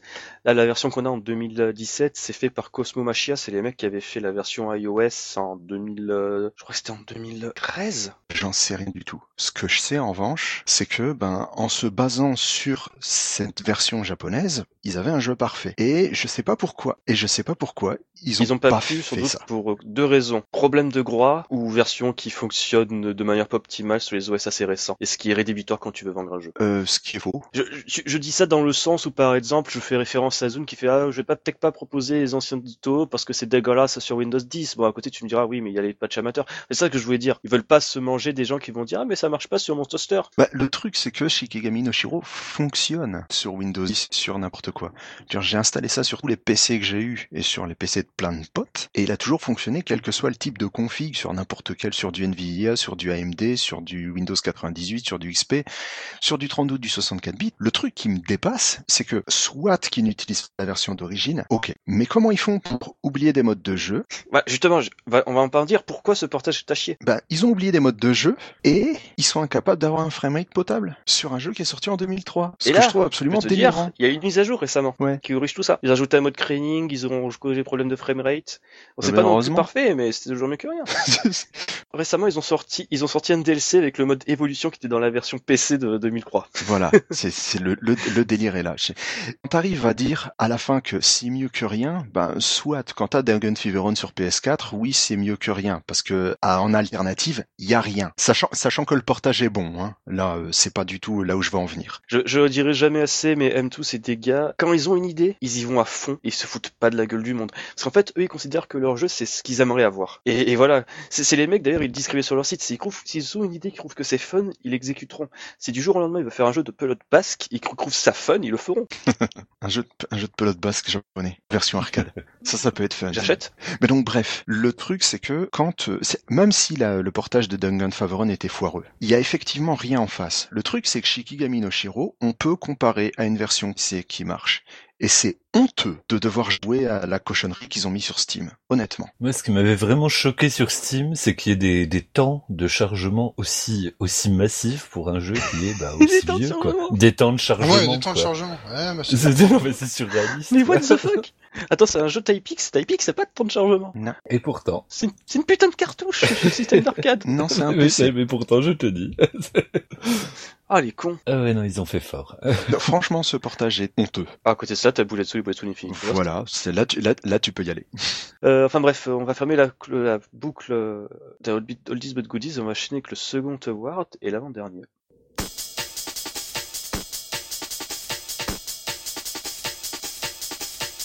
Espoir 2018 pour le shoot'em up le plus attendu en 2018. Les nominés sont RXN Origin, Natsuki Chronicles, Shooting Love Trilogy, Power Rumi, Ubu Sana. Le gagnant est Power Rumi. Oh, Oh, bon. Félicitations, vive la France, Cocorico. Ouais. non, là, de complète- euh, complètement justifié, quoi. Oui, parce qu'en fait, la concurrence, euh, elle est, comment dire, euh, ridicule. Voilà. On, on explique un petit peu... Très de- virtuel. On, on- on mais explique je la concurrence. Vas-y, Allez, je, je t'explique parce que je connais, je connais ces putains de jeux, j'ai newsé dessus à l'époque. vas-y, explique la concurrence. Alors, RXX Origin, c'est le nouveau jeu de Guilty, à l'époque annoncé en août sur Steam. Silence Radio, à l'époque où on a fait euh, organiser les awards, on a fait bon, il va jamais sortir en 2017, on va foutre en 2018. Ces connards deux semaines après, ils font ah, il sort en décembre sur Switch. Merci les bâtards. Oh Là, c'est de la méchanceté. La violence. Pure et dure, là. C'est- C'est horrible. Ils ont foiré. on, on ressemble à des cons maintenant. Euh, ensuite, t'as Natsuki Chronicles. Alors ça, tu vois, c'était l'époque de la sortie de la Xbox One. T'as les devs, c'est bon. Et on a bien, on a bien réussi sur Xbox 360 avec Shoot'em Up. On va continuer dessus avec la Xbox One. Euh, ils ont pas anticipé le prix de l'époque, la politique de Microsoft et le fait que les Japonais n'allaient pas se faire baiser. Euh, enfin, ils- ça s'était pas intéressé surtout pour cette console-là. Ça n'a pas empêché à l'époque Moss, Cute et Crayon Service d'annoncer des jeux dessus. Euh, donc sur les trois jeux, il y en a qu'un qui est sorti, c'est Raiden 5. Et pendant ce temps, on attend toujours Natsuki Chronicle, qui, je pense, ne sortira, jamais, jamais. sur Xbox One. non, mais je, je pense surtout qu'il sort, il sortira pas sur Xbox One, mais sur PC, parce qu'entre temps, Cute, ils ont sorti Escatos sur euh, Steam, et apparemment ça leur a bien réussi, ils sont contents de l'expérience. Puis surtout Natsuki Chronicles, on avait vu une vidéo euh, en- l'année dernière, à la même période, là, en décembre, c'était ridicule. Et ça avait l'air mauvais. C'était moche. En fait, le truc, c'est que Natsuki Chronicles, c'est la suite de Ginga Force, dans le même univers.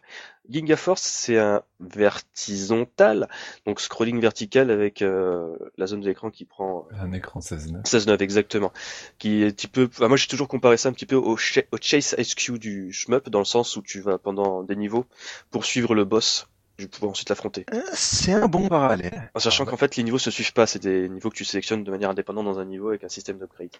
Un concept intéressant et des bandes son géniales, etc. C'est super. Donc Natsuki Chronicle, c'est la suite. Tu vois le trailer, c'est un jeu en scrolling horizontal. Les vaisseaux sont im- sont très gros et assez moches. Et tu vas sur leur site, ils disent genre oui, on a fait de la 3D top qualité, euh, extraordinaire, full HD.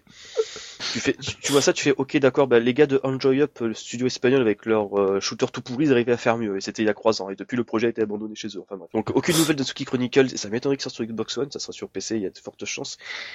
Shooting Love Trilogy. Comment dire en parle? Euh, Love Trilogy, c'est censé être le prochain jeu de Crank Service, donc le jeu, la boîte de Toshiaki Fujino. Ce, jeu ne, se- ne peut pas sortir sur Xbox One, ce n'est pas possible. Euh, ce jeu d'ailleurs ne peut-être sortira jamais. Euh, Shooting Love Trilogy à l'époque, on savait pas ce que c'était. Euh, Toshiaki Fujino n'a jamais donné aucun détail. On a vite euh, pensé que c'était avec une compilation sur Xbox One de tous ses anciens jeux, donc Un canon pareil. Ouais, Tw- Twelve Zeal, euh, Shooting Love et compagnie. Euh, quelques années plus tard, quelques mois plus tard, ah exactement Delta Zeal. Euh, quelques temps plus tard, le gars il a sorti euh, dans une interview, il a révélé qu'en fait Shooting Love Trilogy était un jeu original. Euh, le problème c'est qu'entre temps, euh, le gars il a goûté au nectar du jeu sur PC et a sorti tous ses jeux quasiment sur Steam. Et il est à fond dedans en fait. Il est à fond dedans. Récemment, il a sorti un jeu sur tablette qui marche sur PC Windows 10. Enfin, sur tablette PC, enfin, vous avez compris, sur les systèmes d'exploitation Oui, Windows oui, 10. oui. Euh, Oh, Shooting Love Trilogy a très peu de chance pour moi euh, de sortir. Je dis ça, mais ce gars il est monomaniaque, il va sans doute sortir sur Xbox One s'il doit venir. Mais à mon avis, ça sera genre deux mois après sur PC. Le mec ne peut pas espérer vendre son jeu sur Xbox One, du moins pas en boîte. Ça sera genre du démat. Euh... Genre tu vois un petit peu comme tapping skill test du jour au lendemain, tu vas te lever. Ah au fait j'ai sorti mon jeu sur Xbox One en démat euh, partout dans le monde. Régalez-vous les mecs. C'est genre meilleur scénario. Du triangle service, quoi. Ouais, il est capable. C'est ce qu'il va faire, certainement. D'un seul coup, ça va sortir. Ah, ça y est, il est sorti. Ah, bon, d'accord. Ce qui serait très con parce que généralement les médias japonais, enfin, du moins ceux qui sont très concentrés sur les shooting games, euh, communiquent beaucoup ce genre de trucs en fait, ce genre de Non, jeu. mais lui, lui, il s'en fout, il a jeux- toujours fait comme ça. lui. Ah, généralement il y a beaucoup de hype euh, au niveau de ces productions. Là, récemment avait. ils ont fêté. je- Malheureusement. Non mais non mais tu dis ça, mais récemment il y a eu un tournoi pour les 10 ans de shmup. Non, c'était Shooting Love 2007. Ouais. Ils ont fait un tournoi récemment. Ouais, bah, ouais. Ouais, en fait, il sortira jamais sur PC. Euh, Ubusana. Euh, D'ailleurs, je posais la question. euh, Vous savez ce que c'est vous, Ubusana? Ah, J'ai oublié depuis le temps. Raizil, tu t'en souviens, non? Je sais pas. Ce souffle tout dire. Alors Busana en fait c'était le nouveau jeu de Hiroshi Yuji, donc le créateur de Radiant Silvergun Ikaruga, euh, qui était euh, déjà ça fait rire. Bravo. Ce jeu-là, ok d'accord. Parce que projet RS3, c'est, c'est, ça fait 10 ans qu'on en parle. Hein. c'est clair. Et encore Et, 10 en fait, ans, je suis gentil. que hein. son- ce jeu, il a été annoncé, entre guillemets sur son blog, dans le sens où genre il veut dire des nouvelles, genre oui les mecs, je veux travailler sur un nouveau jeu, ça s'appelle euh, nom de code Busana, euh, ça va sans doute sortir sur PS4, mais je sais pas, ça pourrait peut-être sortir aussi sur PC, mais en fait le développement n'a pas encore commencé, il est en phase de conception, c'est mon patron Naoki Yori qui m'a dit ouais vas-y parle-en, euh, les schmappers sont des gens patients, ils, ils seront patientés. Euh, C'était genre en 2014 qu'il a dit ça. Je me souviens. Et entre temps, euh, parce qu'en fait, il faut euh, préciser que Hiroshi Yuji, en fait, il est un petit peu indépendant, il bosse de temps en temps avec M2, en fait. Ou même avec Dogboat, par exemple, euh, on va dire son dernier vrai jeu, euh, c'est Kokuga chez Grefg. Il a été directeur dessus. Il a même composé les musiques avec Manabu Namiki, pour dire. On ressent d'ailleurs sur certaines pistes un petit peu la patte euh, Ikaruga Radiant. Pas comme musiques de Radiant. Enfin bref. Donc ce jeu, euh, honnêtement, Il le finira jamais. il le finira jamais, et aussi il avait fait une update avant pour dire qu'il avait arrêté de bosser dessus, et qu'il y reviendra une fois qu'il sera plus libre. Oh mon il dieu. reviendra jamais. En fait, tu l'as mis dans la liste juste pour la blague, hein, ouais. Je l'ai mis pour la blague, et je te dis sérieusement, j'ai les résultats en dessous, c'est le dernier. Non même pas, c'est l'avant-dernier, c'est le quatrième. Il y a des gens qui savent ce que c'est, il y a des gens qui l'attendent encore. En fait, c'était Espoir 2018 et plus s'y a Ouais, passé, c'est ça, quoi, en fait. Ça, c'est Espoir de Forever. Tu, tu... Non mais en fait, si j'aurais vraiment faire une blague, si j'aurais vraiment faire une blague, j'aurais genre mis Radiant Silvergun Croix, euh, Ikaruga 2, Ketsui Ouais, 2. projet euh, S3, ouais. Parce que c'est comme ça qu'on le connaît depuis le début. Hein. Ça vient d'où ça le projet S3 Euh, le nom Parce que je sais que le d'origine- RS2 c'était le nom de code de le Ikaruga. nom d'origine d'Ikaruga, c'est projet RS2. Oui, ça c'est La connu, mais projet donc la RS... suite est devenue projet RS3 et il en a parlé comme Mais- projet RS3 dès qu'il a eu fini Ikaruga. en 2000, euh, quand je, 2001, dis que, si je dis quand je que ça fait presque 20 ans qu'on en parle, oui, ça fait presque 20 ans qu'on en parle. Il a parlé pour la première fois de projet RS3 en 2002. Ah oui, c'est vraiment Espoir, quoi. Apparemment, il y en a qui disent que RS Croix, RS Croix pou- pouvait peut-être concerner le Bangayo sur DS ou le Gunsterios sur GBA. Ouais, c'est mes couilles. Euh, n'importe quoi. Surtout, qu'en plus, il avait pas, il a pas participé sur ce jeu. Hiroshi Yuji, il a fait euh, Ikaruga, il a fait Graduate 5, après il s'est cassé de chez Treasure. Ouais. c'est ça. Il faut, faut pas confondre un jeu Treasure avec. euh, Il s'était caché, il s'était cassé de chez Treasure après Ikaruga quelques temps après. Il est revenu sur Graduate 5 en tant qu'indépendant de mémoire. Ouais, euh, un truc comme ça. Et c'est devenu un freelance de mémoire à cette époque-là. Il fait genre du design graphique, sonore et un petit peu euh, de direct, euh, direction de jeux vidéo quand, quand le besoin se fait sentir. Mais donc, on parle quand même un petit peu du gagnant ou pas je sais euh pas, parce que là, tu vois. Bah, en même Ah, temps, j'ai toujours pas le rigolo de gagnant parler des perdants. Ah oui, Donc, Power oui, Rumi. le gagnant c'est Power, Ah. Power Rumi. Oui, bien sûr. Bien Bah, sûr c'est qu'on parle de. Power Rumi. Bien sûr qu'on parle de Power Rumi. Évidemment qu'on parle de Power Rumi. Power Rumi, ça sort au mois de janvier. Oui, et ça sort sur PC, Xbox One et peut-être, euh, non, peut-être, Non. de fortes chances sur PS4 euh, quelques temps après. Elle est pas annoncée tout de suite sur euh, PS4. Pas annoncé, Et mais donc, ils, là, aimeraient il y a- bien, ils aimeraient beaucoup. Et je crois que Bah oui, en ce discussion serait avec quand même, Sony. ce serait quand même beaucoup mieux, mais. Et donc là, ils ont ils ont juste fini euh, le, le cinquième stage qu'ils ont mis euh, en ligne et Oui, parce que c'est en early access et on peut y jouer depuis un mois maintenant. voilà, ça ça fait ouais peut-être même un petit peu plus quoi. Donc ça fait Mais franchement bah, un mois qu'on fait, bave les backers peuvent y, peuvent y jouer depuis euh, un peu plus. Et puis là, oui, euh, l'early access, je crois que c'était début, oui, début novembre peut-être. Et euh, donc ouais, il est déjà euh, carrément, carrément propre quoi. Et euh, là, ils ont enfin terminé le cinquième stage qui leur a pris beaucoup, beaucoup d'énergie. Et visiblement, quand tu vois des, bah, les gifs, ça, ça fait vraiment rêver. Moi, je me croûte à chaque fois au putain de quatrième stage, exactement au même endroit. Donc j'en ai marre. Je veux voir ce cinquième stage. Et donc, euh, le- le- mais déjà Moi, je là, veux bien voir le excellent, troisième. On peut dire à quel point Power Rumi, quand même, pour avoir vu jouer aux alphas, il revient de loin. Parce que j'avais joué aux alphas et j'avais pas aimé. J'ai joué aux dernières bêta et j'ai kiffé ma race. Ouais, non mais les, les premières alphas en fait. Le, problème déjà c'est qu'ils ont rajouté une touche pour ralentir le vaisseau, ce qui permet de jouer vachement plus précisément. Et au début, alors c'était beau, c'était propre, mais il n'y avait pas de dynamique. Et là maintenant, il y a vraiment une banane dans le jeu. C'est un, jeu qui est posé et en même temps dynamique. Ils ont vraiment réussi à trouver un équilibre qui était pas évident Mm. et qui euh, se voyait pas forcément au début, mais il y avait déjà Ouais. la qualité de réalisation et que c'était qui, qui, qui était évidente. Mais là, ils l'ont vraiment affiné euh, comme jamais et c'est un pur bonheur, quoi. Et pour le coup, là, quand tu dis euh, posé, euh, quand même euh, rythmé, là, pour le coup, ça rappelle énormément les jeux de Treasure, notamment Radiant Silvergun, qui est un jeu qui est très lent, mais qui pour autant ne se lâche pas d'une semelle. Ouais, c'est vraiment. En fait, ils réussissent peut-être là où Treasure a pas réussi à séduire euh, avec euh, Radiant Cyril et Silvergun. Radiant Silvergun te fait du mal, mais euh, mais Power Rumi réussit à te choper vraiment au vol et puis à, à te, à te passer. Bah d'ailleurs, euh, je pense que peut- peut-être que, que tu pourras en parler mieux que moi, Sholpada, vu que tu détestes Je Radiant Silvergun. déteste Radiant Silvergun. Je le déteste pour plein de raisons qui sont pas toutes valables, mais je déteste ce jeu. J'aime pas son rythme, j'aime pas la façon dont il joue, j'aime pas le système des couleurs. Ça me, ça me gonfle. C'est chiant. C'est, voilà, je me fais chier quand je joue à Radiant Silvergun. Power Umi. Moi, j'ai envie d'y jouer, après je me rappelle qu'il y a des passages Voilà. super relous, je fais non, c'est bon, j'ai pas Power jouer. Umi, j'ai vu les premières j'ai vu les premières images. Les, gars sont venus en parler sur le forum, mais j'ai fait Radiant Silvergun français. euh, ouais, ça a l'air cool, ça a l'air joli, machin, mais je veux pas jouer à ce truc-là. Moi, ça va me rendre complètement fou. Et euh, ben, un jour, j'ai essayé et j'ai passé deux heures dessus à pas passer le stage.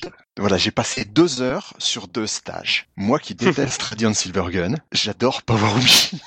Ouais, eh ben, tout est dit, quoi. Ils ont réussi, mais c'est aussi une de, une de leurs grosses fiertés. Réussi à séduire des gens de différents univers avec différents euh, grilles de lecture du shmup, mais aussi des gens qui viennent pas du tout du shmup, avec euh, bah, des, des codes, euh, bah, bah, des codes qui leur sont propres. Le système de couleurs est finalement ultra harmonié, euh, harmonisé, et c'est un jeu, ouais, je pense qu'il va vraiment, bah, il, il explose déjà ce qu'il faut, quoi. Mais quand il sera en version finale, on pourra, en pas- on pourra juger sur Ouais. pièce, et je pense que ouais, que, ouais, ouais. Il commence bien, là, il commencera le truc bien qui la fonctionne 2018. extrêmement bien dans ce jeu, c'est euh, son équilibrage. C'est-à-dire en, termes de, de rythme et la façon dont tu dois jouer.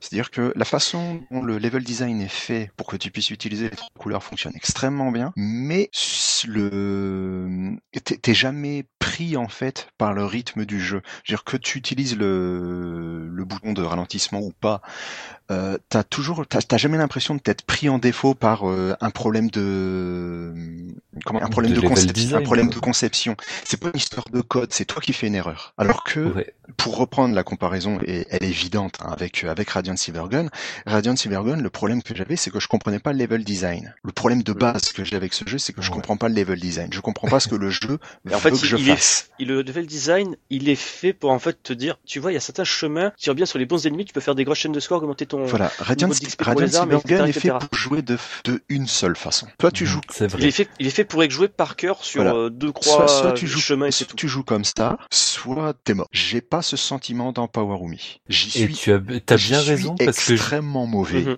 Donc je passe pas le stage Mais- 2 et il y a des endroits où j'ai pigé un truc et je le fais par cœur.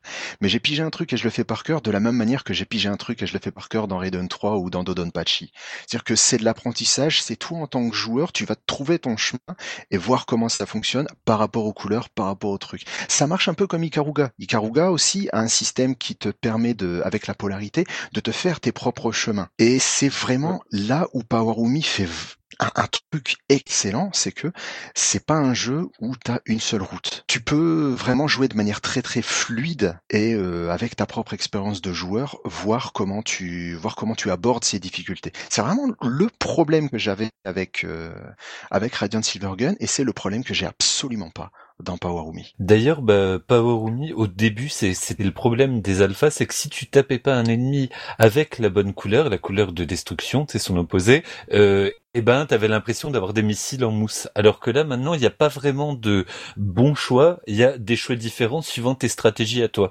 Par exemple, si tu veux recharger ton énergie, bah, tu tapes un ennemi rouge avec ton laser rouge, mais l'ennemi va s'énerver, va te balancer des putains de gros lasers. Euh, il, va, te balancer des boulettes vachement plus nerveuses. Si t'as besoin de recharger ton bombe parce que t'aimes bien jouer en smart bomb, eh ben tu utilises euh, la, troisième couleur. Enfin, à chaque fois, il n'y a pas de mauvais choix. Il y a jamais de mauvais choix. Ouais. Et, Ouais, dans la euh, phase, tu vraiment, on te punit si tu te gourres. Comment Dans la phase, c'est vraiment on te punit si on te gourre. Si tu te gourres, pardon, on te punit. Euh, maintenant, c'est plus coulant en fait. Il est plus. euh, Bah, il est plus souple. Tu, tu peux vraiment faire tes, tes propres choix, quoi. Littéralement, il n'y a, pas de mauvais choix. Il y a des, il y a, il y a des stratégies que tu mets en place, quoi. Quand, quand j'ai joué la bêta, je me souviens que j'avais, genre, j'avais la banane à un moment parce que sur le boss du deuxième niveau, je m'éclatais à recharger ma base de, de ma barre de vie. tu vois, c'est un truc tout con. Je, m'éclatais à recharger ma barre de vie en Ah ouais. attaquant la arme. Ah oui, non, mais assez je fait à ce niveau-là. Mais c'est- d'ailleurs dans dans dans l'alpha, il y avait il y avait euh, tu par exemple le le fait qu'il y ait des ennemis qui arrivent des coins que tu peux toucher que avec l'arme rouge. Bah si c'est des ennemis rouges, bah tu leur faisais aucun dommage quoi. Alors que là maintenant ça a été réglé, tu peux vraiment utiliser les armes en fonction et du level design et de leur couleur. Je sais plus c'est qui qui a parlé d'équilibrage. C'est, c'est toi Hubert, à un moment? Je saurais pas te dire, mais Je sais plus, il y en a un qui avait dit que il a eu, euh, la- qu'il a dit que la force Power c'était l'équilibrage. Et là, je pense que, enfin, c'est pas que je pense, c'est le cas. Le fait d'avoir pu présenter leur jeu, genre, c'est pas genre, c'est littéralement au quatre coins du monde, ça leur a vraiment servi, quoi. ouais, ouais, au sens strict quoi. ouais, ouais. Bah, d'ailleurs, à ce niveau-là, euh, petite pub, tout ça, écoutez le chemin Mal Extend numéro 12, parce que justement, nous avons invité euh, Daniel Borges et Alexandre Lutz, euh, deux développeurs sur Power Rumi, pour nous expliquer un petit peu euh, l'histoire du jeu, leur parcours, etc. Donc ouais, ils nous disaient qu'ils avaient, j'en fais plusieurs salons, et à chaque fois, ça aurait vraiment pu, les aider à effectuer des équilibrages et tout. Et puis, on se souvient de ce passage où on a eu des frissons, où les mecs disaient, ah oui, au fait, euh, est allé au TGS, non pas au TGS, au euh, Beat Summit à Kyoto. Donc, déjà, ouais, déjà, c'est pas mal. Et euh, genre, ouais, en fait, il y a le gars, euh, le développeur de Metaslug et le gars de Grefg qui est venu nous voir. Et tu fais, ah ouais, quand même. et après, tu- après, ils nous disent, ah, ils ont, ils ont kiffé. Tu fais, ah ouais. Et là, tu te dis que t'as quelque chose. Ouais, c'est Oui, voilà, c'est ça. Tu dis, ok, d'accord, s'ils sont approuvés par euh, la crème de la crème et qu'en plus, ils leur disent, vous tenez le bon cru, il faut peut-être juste modifier un petit détail insignifiant, enfin, insignifiant. Euh, La qualité des explosions, les choses comme ça. Quand t'as, quand t'as un japonais qui vient, te- qui vient te voir et qui dit ton jeu, j'ai l'impression que c'est un jeu fait par des japonais, tu, tu sais que t'as bien fait ton truc. c'est clair. Moi, j'ai surtout aimé, mais ça, ça me fait marrer, c'est, euh, je, je- je crois que c'était le gars de, de Metaslug qui a l'habitude dans le podcast, qui, euh, qui, qui, enfin, comment dire, qui, tu vois, qui, euh, qui exprimait sa joie en, en faisant des petits couinements, en hurlant, tu vois. Le, je crois que c'était James Frag, le, le- l'interprète, qui fait non, mais t'inquiète pas, il, est- il, il aime ça. tu vois, ça, ça me rappelle un petit peu la scène, hein, c'était de la peur, genre, je vomis. Et ça, c'est parce que j'ai des références, euh, assez spéciales. Des références de vieux, mais qu'est-ce qui se passe Inc- Incroyable. Incroyable. C'est un classique, euh, c'était de la peur. Entièrement d'accord, un classique d'il y a 20 ans. Oui. Bordel. Mais en tout cas, ouais, pour euh, pour Powerumi, ça, ça a été vraiment et c'est aussi une de leurs forces. De t'as bien t'as bien fait de l'MP, c'est d'être extrêmement à l'écoute de tous ceux qui ont Ouais. fait les bêta tests et de, de et dès qu'il y avait des remarques qui étaient faites, ils, ils la prennent en compte. Ils n'étaient pas fermés sur euh, les remarques qu'on pouvait leur faire. Exact. Ouais, donc Powerumi c'est attendu pour le mois de janvier s'il n'y a pas de nouveau enfin de nouveau retard pardon. Euh, PC Xbox One. D'ailleurs PC ça comprend Linux, Windows et Mac. Et chose que m'a surpris aussi, il y aura un mode histoire. Appris de je fais ah pas mal. Ouais, ouais, parce que vu qu'il y a déjà un scénario, tu sens que c'est un univers qui est déjà euh, bien bien marqué, quoi. Donc ouais, c'est intéressant qu'ils mettent un mode histoire. Moi, je, suis bien content qu'ils le fassent, quoi. Ça m'intéresse d'autant plus, moi, s'il y a un mode impatience. histoire. Je suis pas un scoreur, moi. Je vous propose maintenant qu'on finisse ce podcast avec la dernière catégorie, la plus importante, la plus Le primordiale, celle le qui nous réunit tous le sauti, le sauti. Le sauti, le shmup of the year, le shmup de l'année. ouais, ouais. Des gosses.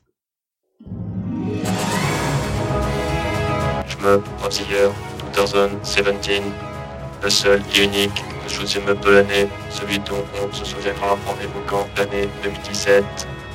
Les nominés sont Hot 5, Director's Cut, Blue, Super High Dora, Dangun, Piveron, Danmaku Unlimited 3. Le gagnant est Danmaku Unlimited 3. Oh là là, dis donc, il a tout raflé. Oh, quelle surprise Encore une fois. Honnêtement, j'ai été, j'ai, j'ai, Dis-moi. j'ai- j'ai été surpris, je m'attendais pas du tout.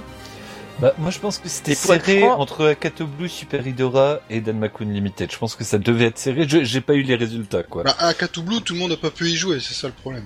Voilà. Alors, je vais te dire un truc très simple, Hubert. J'ai suivi les, les votes au, au lancement. Au départ, c'était Super Aidora qui menait euh, le peloton de tête. Voilà, moi, c'était mon idée de départ, quoi. En fait, le truc, c'est que maintenant, je te dis euh, le top. Alors, en premier, c'est Danmaku de Croix, avec 34% des votes. Ensuite, il y a Akatu Blue, avec 20,8%. Ensuite, tu as Raiden 5 Director's Cut avec 15,1%, suivi ensuite de Super Aidora avec 11%, Danma- euh, Feveron avec 7%. Ah oui, du coup, Super Eidora fait une chute monumentale, alors que ouais, vraiment, moi, je pensais que ça allait être ultra serré dans le peloton de tête, quoi. Ouais, Danmaku 3 c'est le gagnant. Est-ce vraiment étonnant, messieurs Alors pas vraiment, mais mais il y avait des vrais conte- contestantes. Moi, ma vraie, bah, alors euh, bon, voilà, euh, Super Aidora, encore une fois, on l'a déjà dit tout à l'heure, euh, il- le, le problème vient du fait que c'est une sorte de, re- de remake d'un, mais même si c'est beaucoup plus que ça. Akato Blue, tu l'as dit, il n'y a pas assez de support, donc Danmaku Unlimited, il le mérite. C'est vraiment un jeu qui est euh, ultra fignolé, qui est très fin, qui a du puzzle game, qui a du rythme, qui qui a des musiques en acier qui portent le jeu. Donc euh, ouais, ouais, non, il n'y a pas à chier, il le mérite. Ça serait pas par la négative d'ailleurs, parce que justement tu dis qu'Akatu Blue, euh, euh, comment dire, barrière à l'entrée, tout ça. Parce que là, pour le coup, pour moi, honnêtement, à titre personnel, Akatu Blue, c'est mon shmup de l'année. Faut bien un critère. Si tu aimes bien Raiden 5, t'aimes bien Super Aidora, t'aimes bien Danmaku Unlimited 3, au bout d'un moment, tu procèdes par élimination. Quel jeu t'as préféré? Ouais. Quel jeu est le plus euh, de cette Super Aidora, est, enfin, Aidora est sorti en 2000 en 2010, Raiden 5 est sorti en 2016, il reste Danmaku Unlimited 3. Et et Blue, bah, euh, voilà, il faudrait y avoir joué pour pouvoir voter décemment euh, pour lui. Et Danmaku Unlimited, quand il est sorti, c'était un des premiers trucs que j'avais dit, c'est que ça allait être un contestant pour le SOTI, quoi. Et pourtant, il est sorti assez tôt dans l'année. Et, euh, Mais Il est sorti grand en avril de mémoire ou en mars. Bah voilà, mais, mais déjà là, tu sentais, enfin, il y, a- avait un putain de potentiel quoi, qui, qui s'est euh, révélé. Maintenant, il y a un vrai grand, grand, grand absent qui me fait très, très mal. Et donc, je Ah. vais encore le dire. Et bordel, c'est Nex, Nex Machina, Machina. qui est un des meilleurs jeux arcade de tous les temps. Quoi. Et moi, je vais vous répondre, Nex Machina n'est toujours pas un shmup. Et c'est faux. C'est Non, complètement en fait, la, faux. la- Et la c'est blague, je, je vais expliquer quand même la blague. Je vais expliquer Oui, la oui, blague. explique en fait, la c'est blague, que, c'est euh, parce que on a fait, on fait, parce qu'en fait, c'est une blague là qui me fait marrer que nous. C'est qu'en fait, dans les votants, il y en a une personne qui s'est donné pour mission que pour chaque catégorie où Nex Machina était présent, il allait marquer Nex Machina n'est pas un shoot'em up. Et à la toute fin, il a marqué Nex Machina n'est toujours pas un shoot'em up. Donc toi, t'es mon héros. Salut à toi si tu nous écoutes.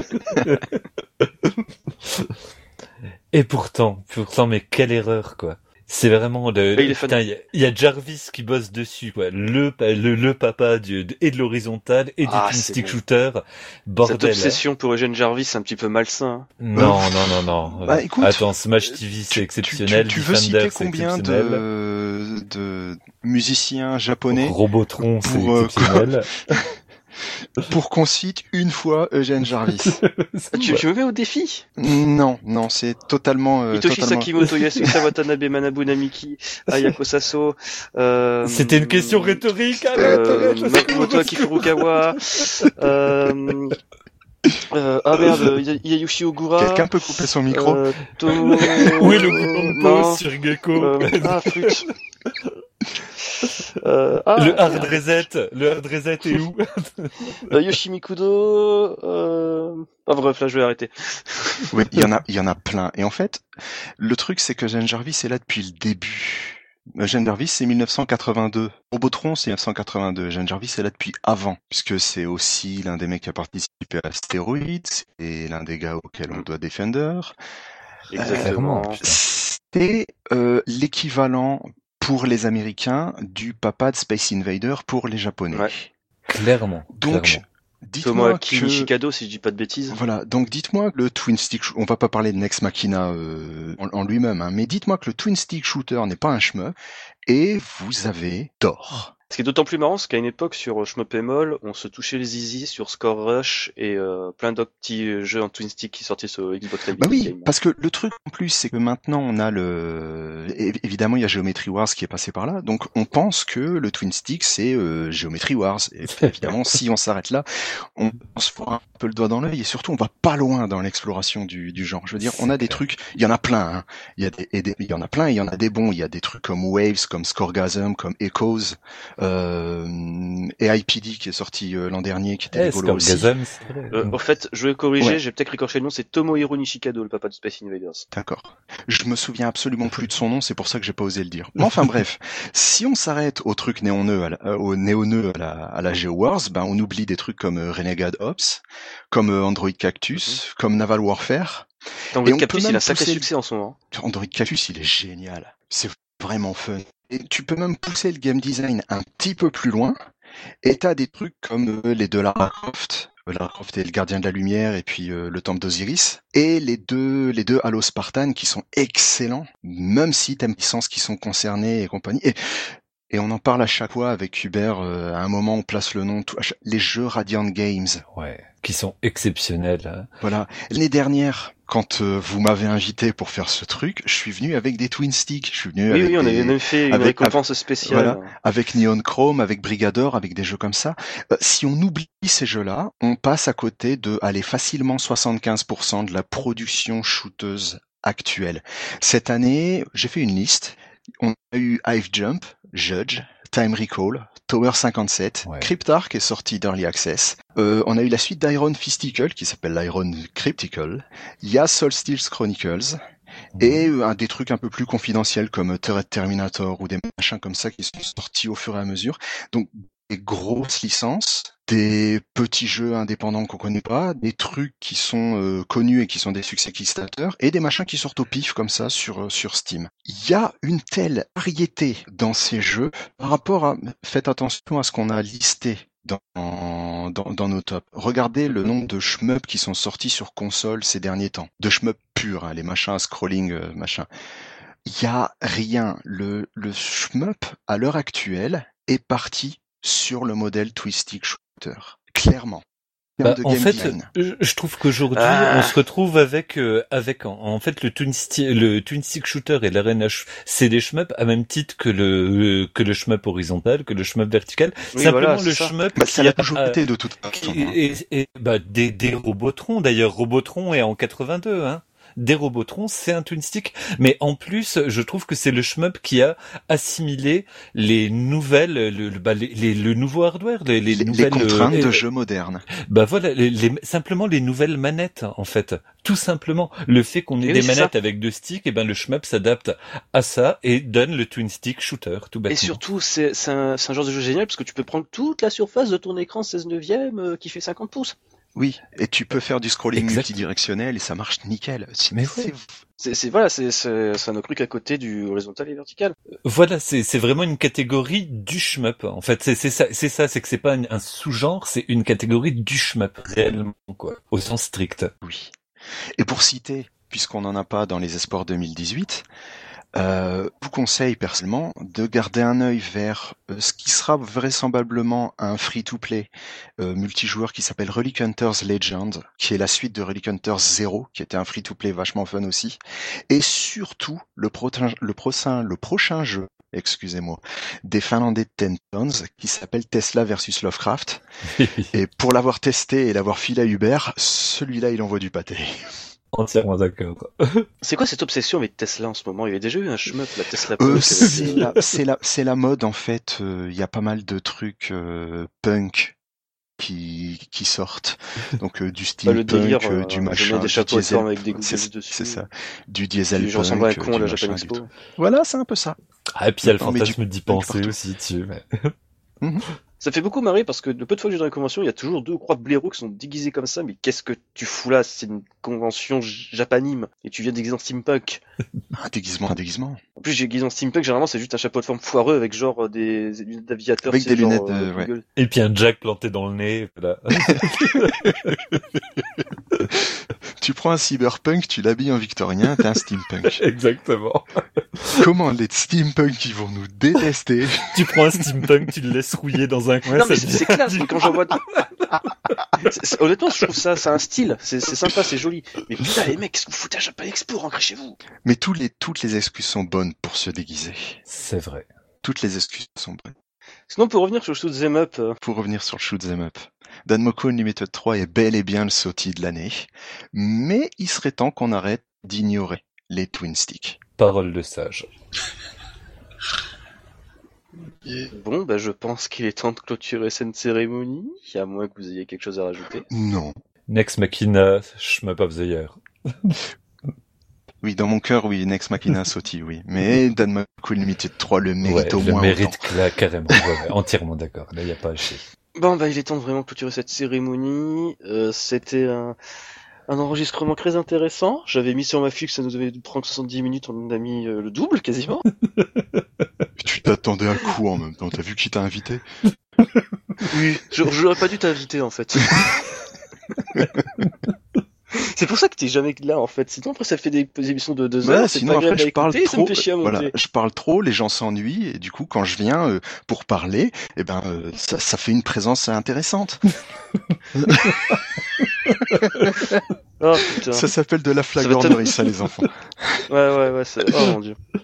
Il est temps de conclure cette cérémonie. Comme d'habitude, on tient à remercier la badgeek.fr pour la technique, Badgeek, l'agrégateur de passion. Euh, de même, on tient à vous remercier à vous, très chers auditeurs du podcast, sans qui ce numéro n'aurait pas été possible. Merci beaucoup d'avoir participé au Chemin Awards. Ce sont avant tout votre opinion qu'à parler et votre voix. Un grand merci à vous. Et sur ce, d'ici l'année prochaine, euh, n'oubliez pas, mieux, vous, mieux vaut bomber plutôt que... Crevé. Oh, putain, on le refait. Un peu plus d'encre. Ok, ça. ok, ok. Ouais, ouais.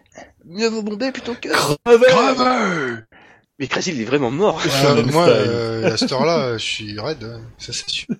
il, il, il refuse, il refuse de dire crever. Trazil ne creve pas. Ah, ah, Il ne bombe moi, pas. enfants. Trazil ne bombe pas. Trazil one six it. Il est au-dessus de ça. Pas obligé, hein. Allez, à plus. Ciao. Bye.